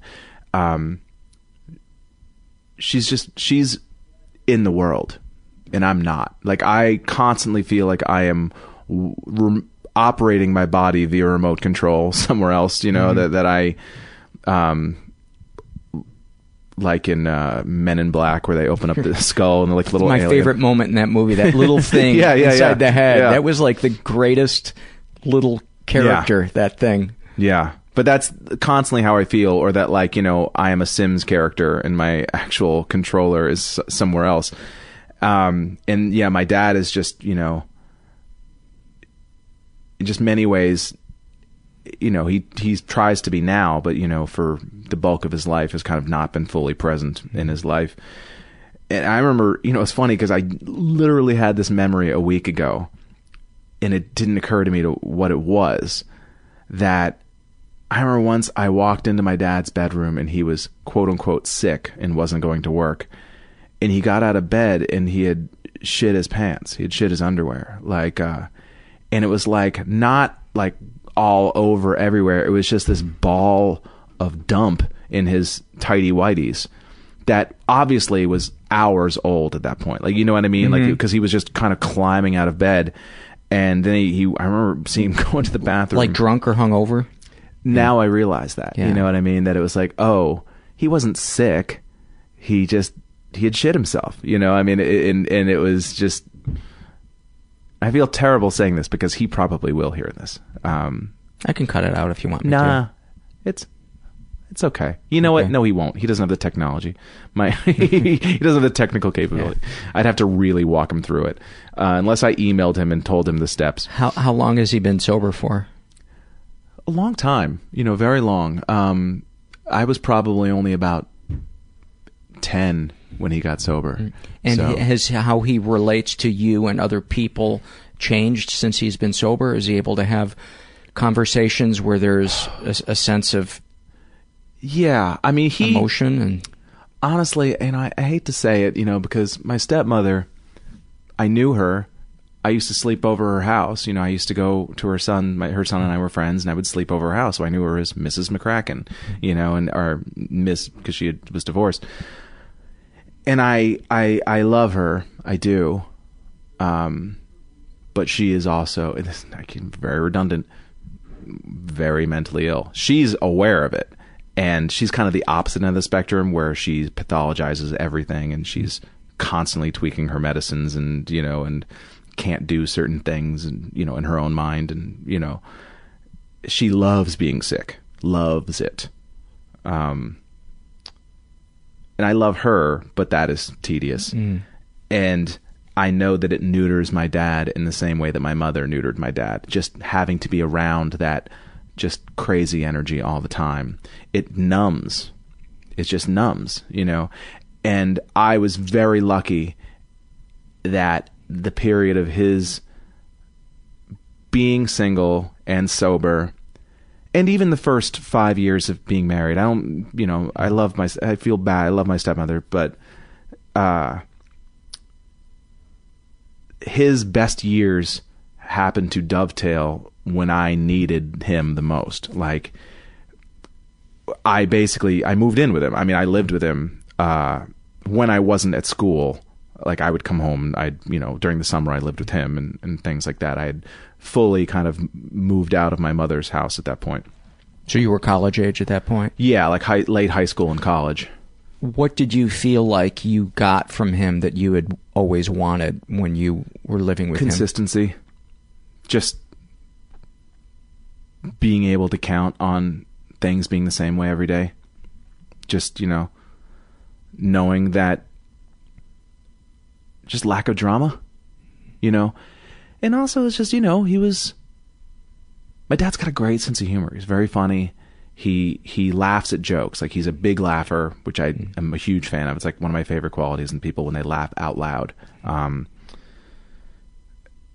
you know, he's a he's a good dude. You know, it's like for all of his problems, he's also a sex addict. but uh, he, my wife said it. You know, just last week we were talking. You know, for all my dad's problems, and he's made some mistakes and things over the years, but like he tries, he works on himself. Like he's trying to be a good person, you know, and that's at the end of the day all you can really ask Yeah. of someone. I mean, you know, there was a period of time, you know, when when when they got my mother and father got divorced, like she accused him of molesting my brother, like in court. She Ah. accused him of my mother, you know, filed a false rape charge at one- at one point, you know, and in my my younger brother being being raised in that, you know, was uh believed a lot of that stuff and never the molestation thing, but it was a real challenge to my dad's sanity. You know, the whole situation Oh, was, And- and- but he he he held it together. You know, he really. uh But just just consistency, just being dependable in a time when I needed something to be dependable. You know, and Yeah. so you know, I'll always have a soft spot for that dude just for that. You know. That's awesome. Does that make you feel emotional when you talk about that? Some, Yeah. you know, I mean, I it it does. Yeah, I mean, you know, I it's it's hard because You just got a look on your face that rem- reminded me of when you were talking about your dog. There was, I could see like the emotions start to well up yeah, in you. Yeah, a little bit. I mean, I my dad's like a like an unsung hero. You know, he's like a guy who, especially for a guy who's basically, and I accused him of this last time I saw him of playing out the string. You know, a guy who has maybe not the last year. I, I feel like he's trying to wrestle again now, but the past few years, it's almost just felt like he was a, de- a dead man walking. You know, like he just was not really present anymore. He he owned a company for years that he lost. You know, and and kind of just the circumstances of his life went downhill. You know, in terms of his prestige and his. He's had to eat a lot of crow in the last fifteen years. Fifteen years of his life, you know, it's, it's humiliating, and you know that takes its toll, or whatever. But to me, he's a you know a slightly uh, heroic figure.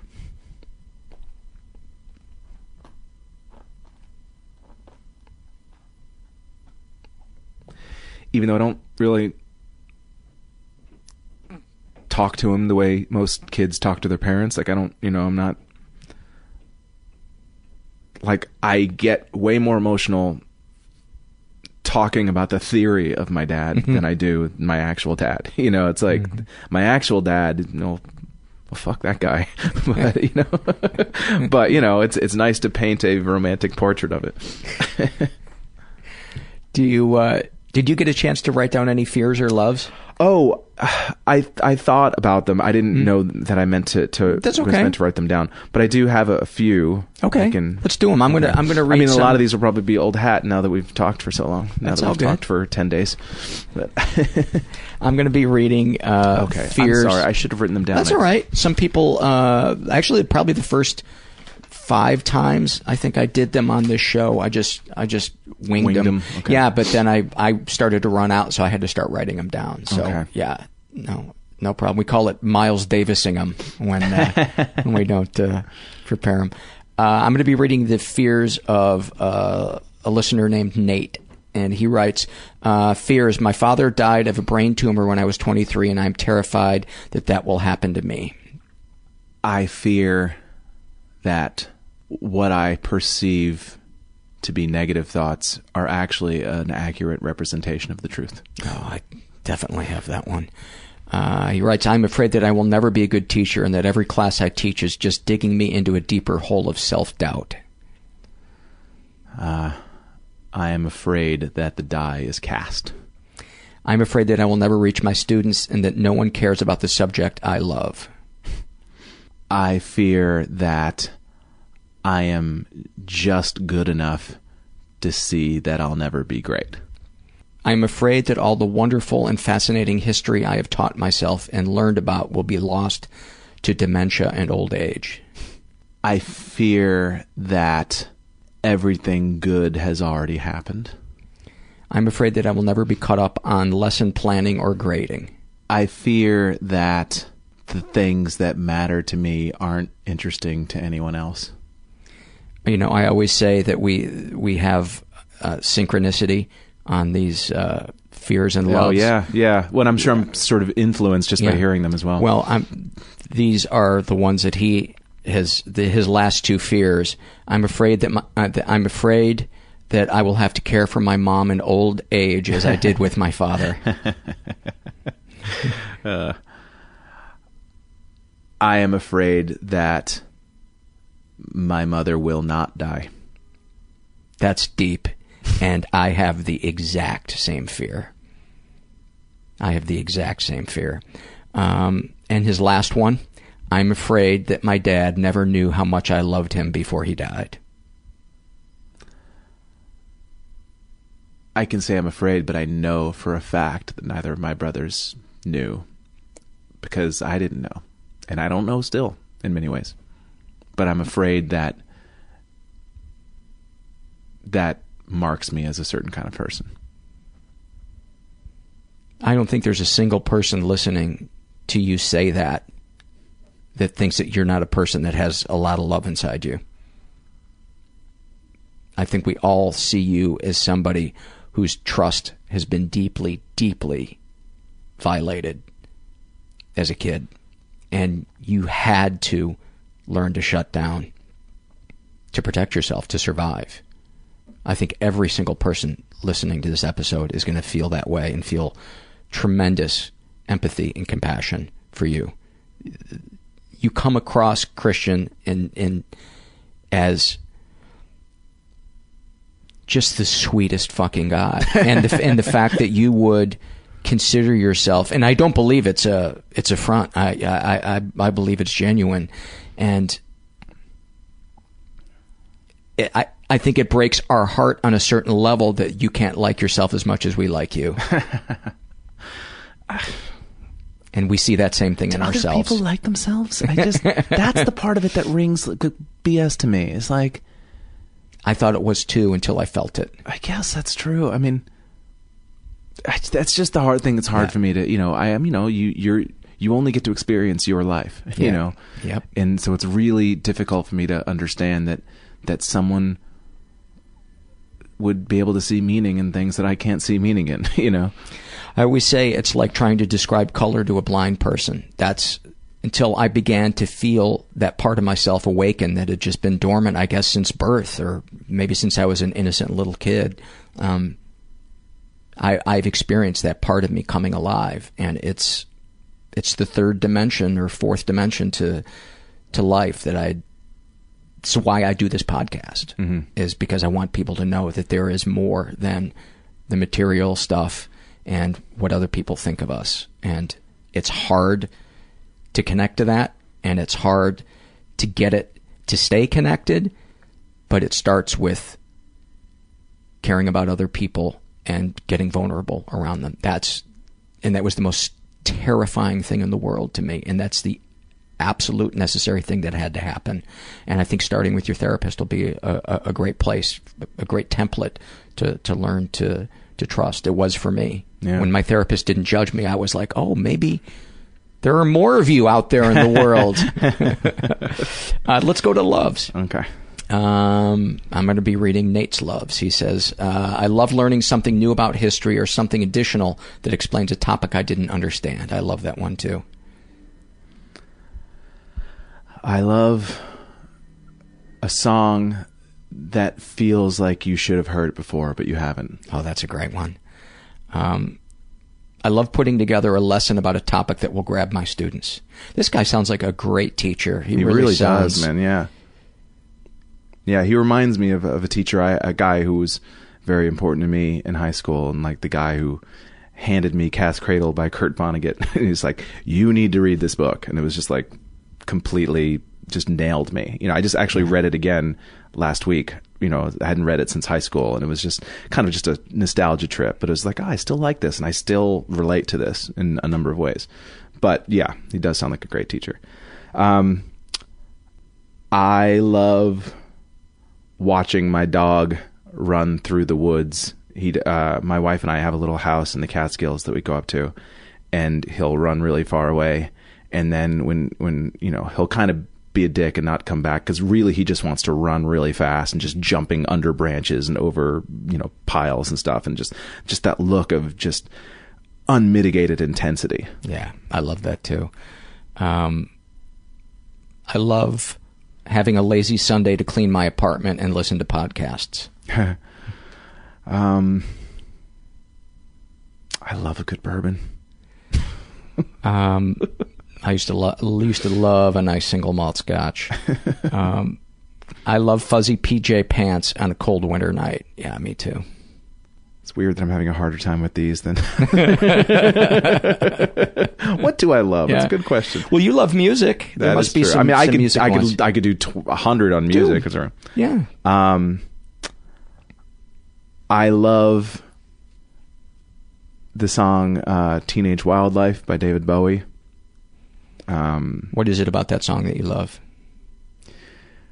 It's funny because I've I've been a Bowie fan for forever, but that particular song I've only really kind of gotten familiar with in the past six months. I mean, I, I had it's on the album Scary Monsters, but it was it's kind of a deep cut. It's not you know a single or whatever, and so I never really spent any time with it. And in many ways, it it describes what I have been feeling generation generationally right now. It's like you're getting slightly older, and you're kind of looking back at younger kids with a mix of pity and admiration where it's Mhm. like oh my god you're all so silly and ridiculous and i miss it so much you know That's great. Uh, Nate says, I love waking up before the sunrise, drinking morning coffee, and anticipating what I can accomplish that day. Wow. I cannot relate to that on any level. I have to say. Not even a bit. No, I go bit. to bed just before sunrise and I Oh, wake yeah. up thinking, God damn it, why can't I get the energy to accomplish anything? Oh, 100%. Yeah. Um, I love seeing a young comic kill for the first time. That's a great one. I mean, I. It's such a bittersweet feeling Mm-hmm. because you immediately go back to the place in your head, but at the same time, you know how meaningless it is. At the same time, in the grand scheme of things, the first time you kill, you think like, Your cherries popped. yeah, Yeah, it's like hitting, it. hitting a great golf shot. You- Yeah. That's what brings you back. Yeah, You know it's possible. Yeah, yeah. Uh, Nate's last one is uh, I love spending time with my mom and brother. I can't be with my dad anymore, but it gives me a sense that he is still here and that he just stepped out of the room. It's a sweet one. That is very sweet. It's very sweet. I love thinking about this moment that my wife and I had. Uh, it's maybe too long. Um, It's okay. we went to Peru a couple of years ago, and we were at in like an eco lodge in the middle of the Amazon, and we went on this like boat trip up the river, like three hours, and camped in the woods. It was just the two of us because it was the rainy season, so nobody else was on the tour. It just us and the guide, and we were in a tent, and there was this torrential rainstorm, like you know, hence the rainy season in the rainforest. uh, and it was the scariest night of my life. You know, we heard trees crashing around us, and it was the most intense rain, and we were in a tiny little flimsy tent. And when we woke up the next morning, all night we were just awake and not even saying anything to each other because just what is there to say, you know? Nobody would even know if if we were dead, you know. And when we woke up the next morning, and then when we finally got back to the lodge, we just kind of collapsed in the bed and just started like laughing giddily, you know, just how crazy that was. And I, I love it's it's the, the the image of my wife that makes me love her the most. And, you know, it's a fun thing to have shared. What a beautiful one to, to end on. Christian, thank you so much. I feel so so lucky to um, have been the person that you, you shared this stuff with. Um, I really appreciate you getting getting vulnerable and Thanks, sharing Ernest. your life with me and the listeners. I'm just glad this isn't being recorded.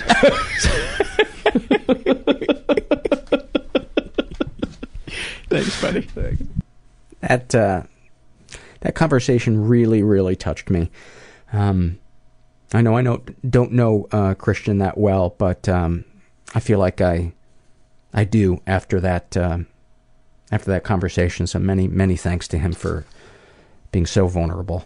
Um, before I take it out with some surveys, want to remind you guys there's a couple of different ways to support the show if you feel so inclined. You can support it financially by going to the website mentalpod.com and making either a one-time PayPal donation or my favorite, um, a monthly recurring donation starting as little as five bucks a month. And you set it up, you don't have to worry about it until you d- decide that you either want to cancel it, which hopefully you never will, or your credit card expires. Um, and God bless those of you that are monthly uh, subscribers. It means the fucking world to me. Uh, you can support the show financially by shopping at Amazon through our search portal. It's on the right hand side uh, homepage about halfway down. I'm told that it doesn't show up if you have an ad blocker on and you're using um, Firefox. So, um, and you can support us also uh, non financially by going to iTunes, giving us good rating, writing something nice if you feel like that would be truthful, and um, spreading the word through social media. Somebody I know is working, uh, listener is working on putting up a subreddit page um, for this uh, for this show. Thank you guys, all of you that pitch in. This the transcribers, Steve Grieve who uh, does the website. Um, so many people lend a hand to making this. All right, enough of my yakking. Let's get to some surveys. This is from the body shame survey filled out by uh, a guy uh, named Kenny who identifies as queer. He's in his 20s. He writes, um, I dislike my stomach because I can't seem to get it to be tight with defined abs. Uh, my nose because it's crooked and restricts my breathing. My penis because it's circumcised and I wish it was bigger. Um, you know, I think if we formed a penis club uh, of guys that wish their penises were bigger, we could probably out lobby the AARP. This is from the Happy Moment survey filled out by a woman who calls herself Brendan. She is uh, straight, between 18 and 19. Um, about her sexuality, she writes, romantically interested in men but sexually attracted to women. Uh, share a happy moment or two. She writes, Glastonbury Festival 2011, sunset on the Saturday. I remember standing on the top of the hill with thousands of happy, carefree people around me as the sun shone and they belted the words along to Coldplay. I'm hardly the biggest fan of Coldplay, but every one of those 100,000 people watching had a smile on their face and not a care in the world. And I remember feeling that way too. I felt carefree and innocent, and as if I'm in that moment, nothing else mattered. Stress of the future, my mental instability disappeared for those two hours or so, and that feeling of lightness is something so indescribable but so intense and wonderful that I started laughing right in the middle of the field. It's beautiful. This is from the Struggle in a Sentence survey filled out by um, a woman who calls herself a mindless dribble. She's straight and in her 30s. About her alcoholism, she writes guaranteed blackout and about three weeks of tremendous anxiety and explanations. I can relate to that. About her PTSD, she writes there's a poison inside inside you and all you can do is scream to try and get it out because you know it will eventually go away and driving into a brick wall is not an option. Um, about her depersonalization, she writes, It's like I'm dead and my soul is above me somewhere in the universe, flipping through chapters of my life and stopped on the page that happens to be the present moment, moment and I'm not really there. Thank you for that.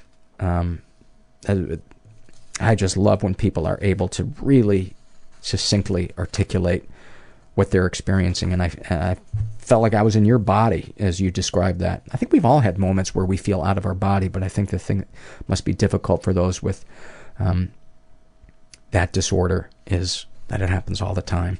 This is from the Shouldn't Feel This Way survey, and this is filled out again by Mindless Dribble. Um, and what would you like people to say about your, your funeral? She writes, I had a big heart and I always wanted everyone to be happy. They would also say, I love dogs. How does writing that make you feel? It makes me laugh because it reminded me of an inside joke between my little sister and I about how much we love dogs. We love dishing our corniness. Uh, shout out to my baby sister who will be home from Afghanistan the end of August. If you had a time machine, how would you use it? If I had a time machine, I would take myself as a child into the future and show myself that things will get better. That's beautiful. I love that. I've, I think a lot of us wished somebody would have done that with us. Um, I'm not supposed to feel blank, um, but I feel blank. She writes, I have so much love for my husband and want to be more sexual, but I've lost my sex drive and don't know how to get it back.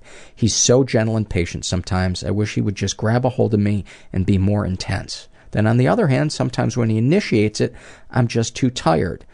How will he or I get the timing right? I wish we were at that stage when I couldn't keep my hands off him. I went my sex drive back! Exclamation point. How does writing that make you feel? Mad. I need to make changes but don't know how to be sexual without drinking. When I got sober, my sex drive went too. Do you think you're abnormal for feeling that? No, I've heard that's what happens sometimes to former pr- promiscuous alcoholics and those who have been sexually abused. It is extremely common. And uh, as somebody who was sexually fucked with, um, my sexuality had has gone through periods of just completely disappearing um, and shutting down and just not wanting to be touched. Um, would knowing other people feel the same way make you feel better about yourself? Hearing it out loud from someone else would be nice. I know it's not abnormal. Maybe someone can tell me how to get my mojo back and be an amazing wife for my deserving husband.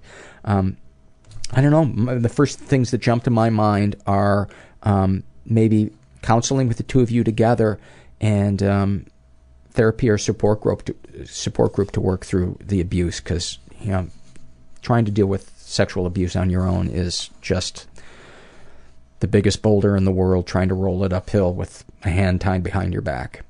This is from uh, Struggle in a Sentence filled out by a woman who calls herself Wraith. Uh, about her anxiety, she writes, I have severe social anxiety and generalized anxiety disor- disorder. It feels like I'm always standing in a bright, hot spotlight surrounded by an endless crowd of people who hate and are disgusted by me. Um, about her diabetes, she writes, I feel like, uh, type 1 diabetes, I feel like I am chained to a billion ton anvil. I have nothing but limits. Um, sending a big, a big hug your way, Wraith. Um, this is from the Shame and Secret survey filled out by a guy who calls himself Horatio. He's straight. Uh, he's in his 40s. Was raised in an environment that was a little dysfunctional. Never been sexually abused. Deepest, darkest thoughts that my wife will die and I'll be on my own with my kid. Not like I want everyone's sympathy, but I want to do it myself. Somehow I want her gone so I can live my life differently. Do I want her gone, dead, or do I want to be gone and free of the responsibility of being a parent, husband, and adult? I'm just not sure. Deepest, darkest secrets. I abused my brother and cousins and cousin in a sexual way. We were very young and I didn't understand it was wrong and I didn't understand it was sex. No one ever talked to me about sex, but I found all my father's porno magazines and thought that's what a person did and it looked like it would feel good. I didn't know it was abuse until years later and haven't been able to address it ever and ever in, in capitals. Um, you know, my first thought is talk to somebody. Don't try to don't try to carry that guilt and shame around. Um, we can't let go of shame intellectually. At least I, I, I've never been able to let go of shame um, by just intellectualizing it. You know, the the things that I've felt ashamed of, even once I realized it wasn't my fault, that it was something somebody did to me. Um, it still took time and talking to tons of people for those layers of shame to begin to to go away. So, um, sexual fantasies most powerful to you? Probably blindfolding and tying up my wife, having sex, and finally forcing her to do the thing she doesn't really want to do. The other would be a three way with my wife and another girl. We did it once in college, and I'd like to do it again. Would you ever consider telling a partner? No, I'm afraid I'll sound too porno. Uh, do these secrets and thoughts generate any particular feelings? Uh, like I should be ashamed of them because they are too porno. Um, I think you're being too hard on yourself. Um, I mean, that's what role play and fantasy is is for is to to be able to let those impulses out in, a, in an arena that that is healthy where there is trust and you're not forcing anybody to do something they don't want to do. You know, it's interesting that, that your fantasy is that you want to force her to do things she doesn't want to do, but I think the only way you could play that out would be to role play that and say, you know, would you do such and such and pretend like you don't want to do that? Or maybe she'd be willing to do things she doesn't want to do. Who knows? I just bored myself. this is from the Shouldn't Feel This Way uh, survey. And this was, uh, I wish I had paired this one up with Wraith because this is um, her Shouldn't Feel This Way survey. Um, what would you like people to say at your funeral? I don't want a funeral. I hate being the center of attention. No one would come anyway. How does that make you feel writing that? Lonely. If you had a time machine, how would you use it? She writes, time travel is impossible. Write as many of these as you feel like. I'm supposed to feel blank about blank, but I don't. I feel blank. I'm supposed to feel relieved about finally getting some help, but I don't. I feel hopeless. I'm supposed to feel grateful about being alive, but I don't. I feel cheated. How does that make you feel writing it out? Empty and humiliated. Do you think you're abnormal for feeling what you do? Yes. Would knowing other people feel the same way make you feel better? Maybe. Wraith, I just want to send you a big, big hug and remind you that it's a process. And sometimes the most difficult part of getting help is the first hundred yards. It, it, it was for me. It was painful and awkward and embarrassing, and I cried a ton and I w- didn't judge what it was I was feeling. Um, but it's a necessary part to, to go through, and you are not alone. This is a survey that doesn't get filled out very often. This is the Vacation Arguments survey. Um, and this is filled out by, by Claudia, who's a female. She's 33. She writes We were driving west to Colorado from Toronto one summer, and by Illinois, Dad was on edge. We stood beside the cloud sculpture, a- aka the bean, whilst my dad went to, quote, check the roof, which was code for having a smoke. As he went off, my mom was approached by a homeless man asking politely if she could spare any change. Ever the compassionate woman, she reached into her fanny pack and pulled out a dollar bill. In the distance, you could hear our buffoon of a dad yelling, What the hell are you doing? Are you giving this man money? Yes, I am, she replied. He's just going to spend it on alcohol or drugs, he said. It then became a standoff between my mom, the dollar bill, the homeless man, and my dad. She handed the dollar bill over to the homeless man, and my dad pried the bill out of his hands. The homeless man released the bill, shook his head, and mumbled to my mom, Lady, I hope you divorce this idiot and take him for everything he's got. We got back in the car, and no one spoke a single word for over two state lines. And remarkably, they are still together. Oh, that's awesome. And horrifying. Um, this is from the body shame uh, survey filled out by a woman who calls herself Jolly. She's in her 20s. And what do you like or dislike about your body? She writes, I remember once being asked what I loved most about my body at a women's retreat. As the 20 or so women stared back at me, waiting for my response, my hands began to tremble and anxiety triggered sweat droplets began to form on my forehead. I don't know how long I sat there staring back at them 10 seconds, a minute, I'm not sure, but absolutely nothing came to mind. I thought of how uh, I thought my thighs were too wide. I thought about how my belly has never been flat. I thought about the monstrous stretch marks that highway down my arms, across my belly, and behind my kneecaps. I thought about, about how I have no butt. I thought about my lopsided breasts. All I could think about was how much I hate my body, and in that moment I realized that I had never, not once in my life, looked myself in the mirror and thought about what I liked about my body. My body had always been something I felt hatred and shame towards. But alas, with the 20 pairs of eyes staring back at me, I had to answer the question. I racked my brain for body parts others have complimented me on. I finally remembered and said, My eyelashes. I like how long and full my eyelashes are. This is from the Shouldn't Feel This Way uh, survey, and I just wanted to read this one thing. And this is filled out by um, a woman who calls herself Mouse. She's in her 20s, and um, she writes, uh, This sounds horrible and vain, but I don't want to be quote, like other people. I want to be better than other people. I want to be stronger. I know that this is an impossible standard to hold myself to, but I've always been a perfectionist. It's so ingrained into my personality that I don't know if I can ever get past the guilt of not being a paragon of human strength, will, and intelligence. And I wanted to read that mouse because not only did we share the same name uh, when I was in high school, but I related that to, to, to that so deeply because that was what ran my life for so many years because I thought that would mean safety. And I think when we set out to distance ourselves from other people through our achievements, all we do is wind up making ourselves lonely.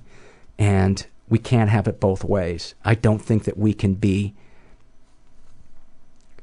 on a pedestal and not and not feel alone. Um, that's my that's my two cents. So I would encourage you to embrace things that m- make you feel one of many, and then work through the fears that that brings up. That you're not enough. That you're not going to be okay in the future because those are myths that drive our fucking car around in crazy circles.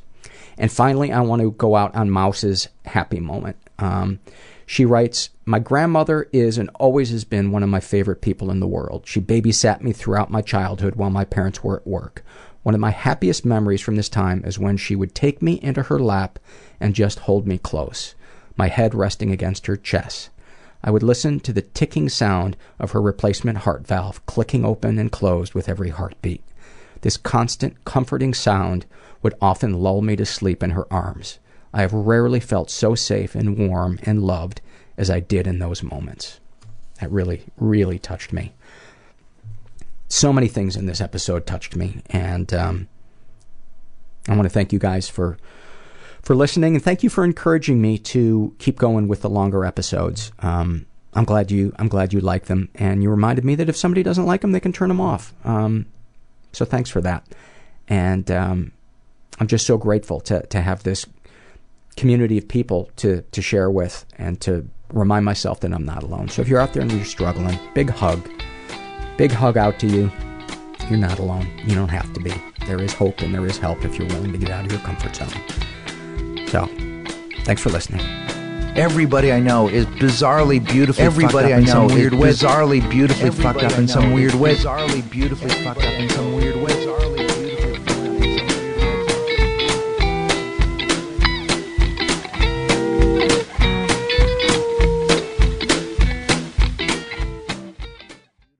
Around. You can find cars like these on AutoTrader, like that car right in your tail. Or if you're tailgating right now, all those cars doubling as kitchens and living rooms are on AutoTrader too. Are you working out and listening to this ad at the same time? Well, multitasking pro, cars like the ones in the gym parking lot are for sale on AutoTrader. New cars, used cars, electric cars, maybe even flying cars. Okay, no flying cars, but as soon as they get invented, they'll be on Auto Trader. Just you wait. Auto Trader.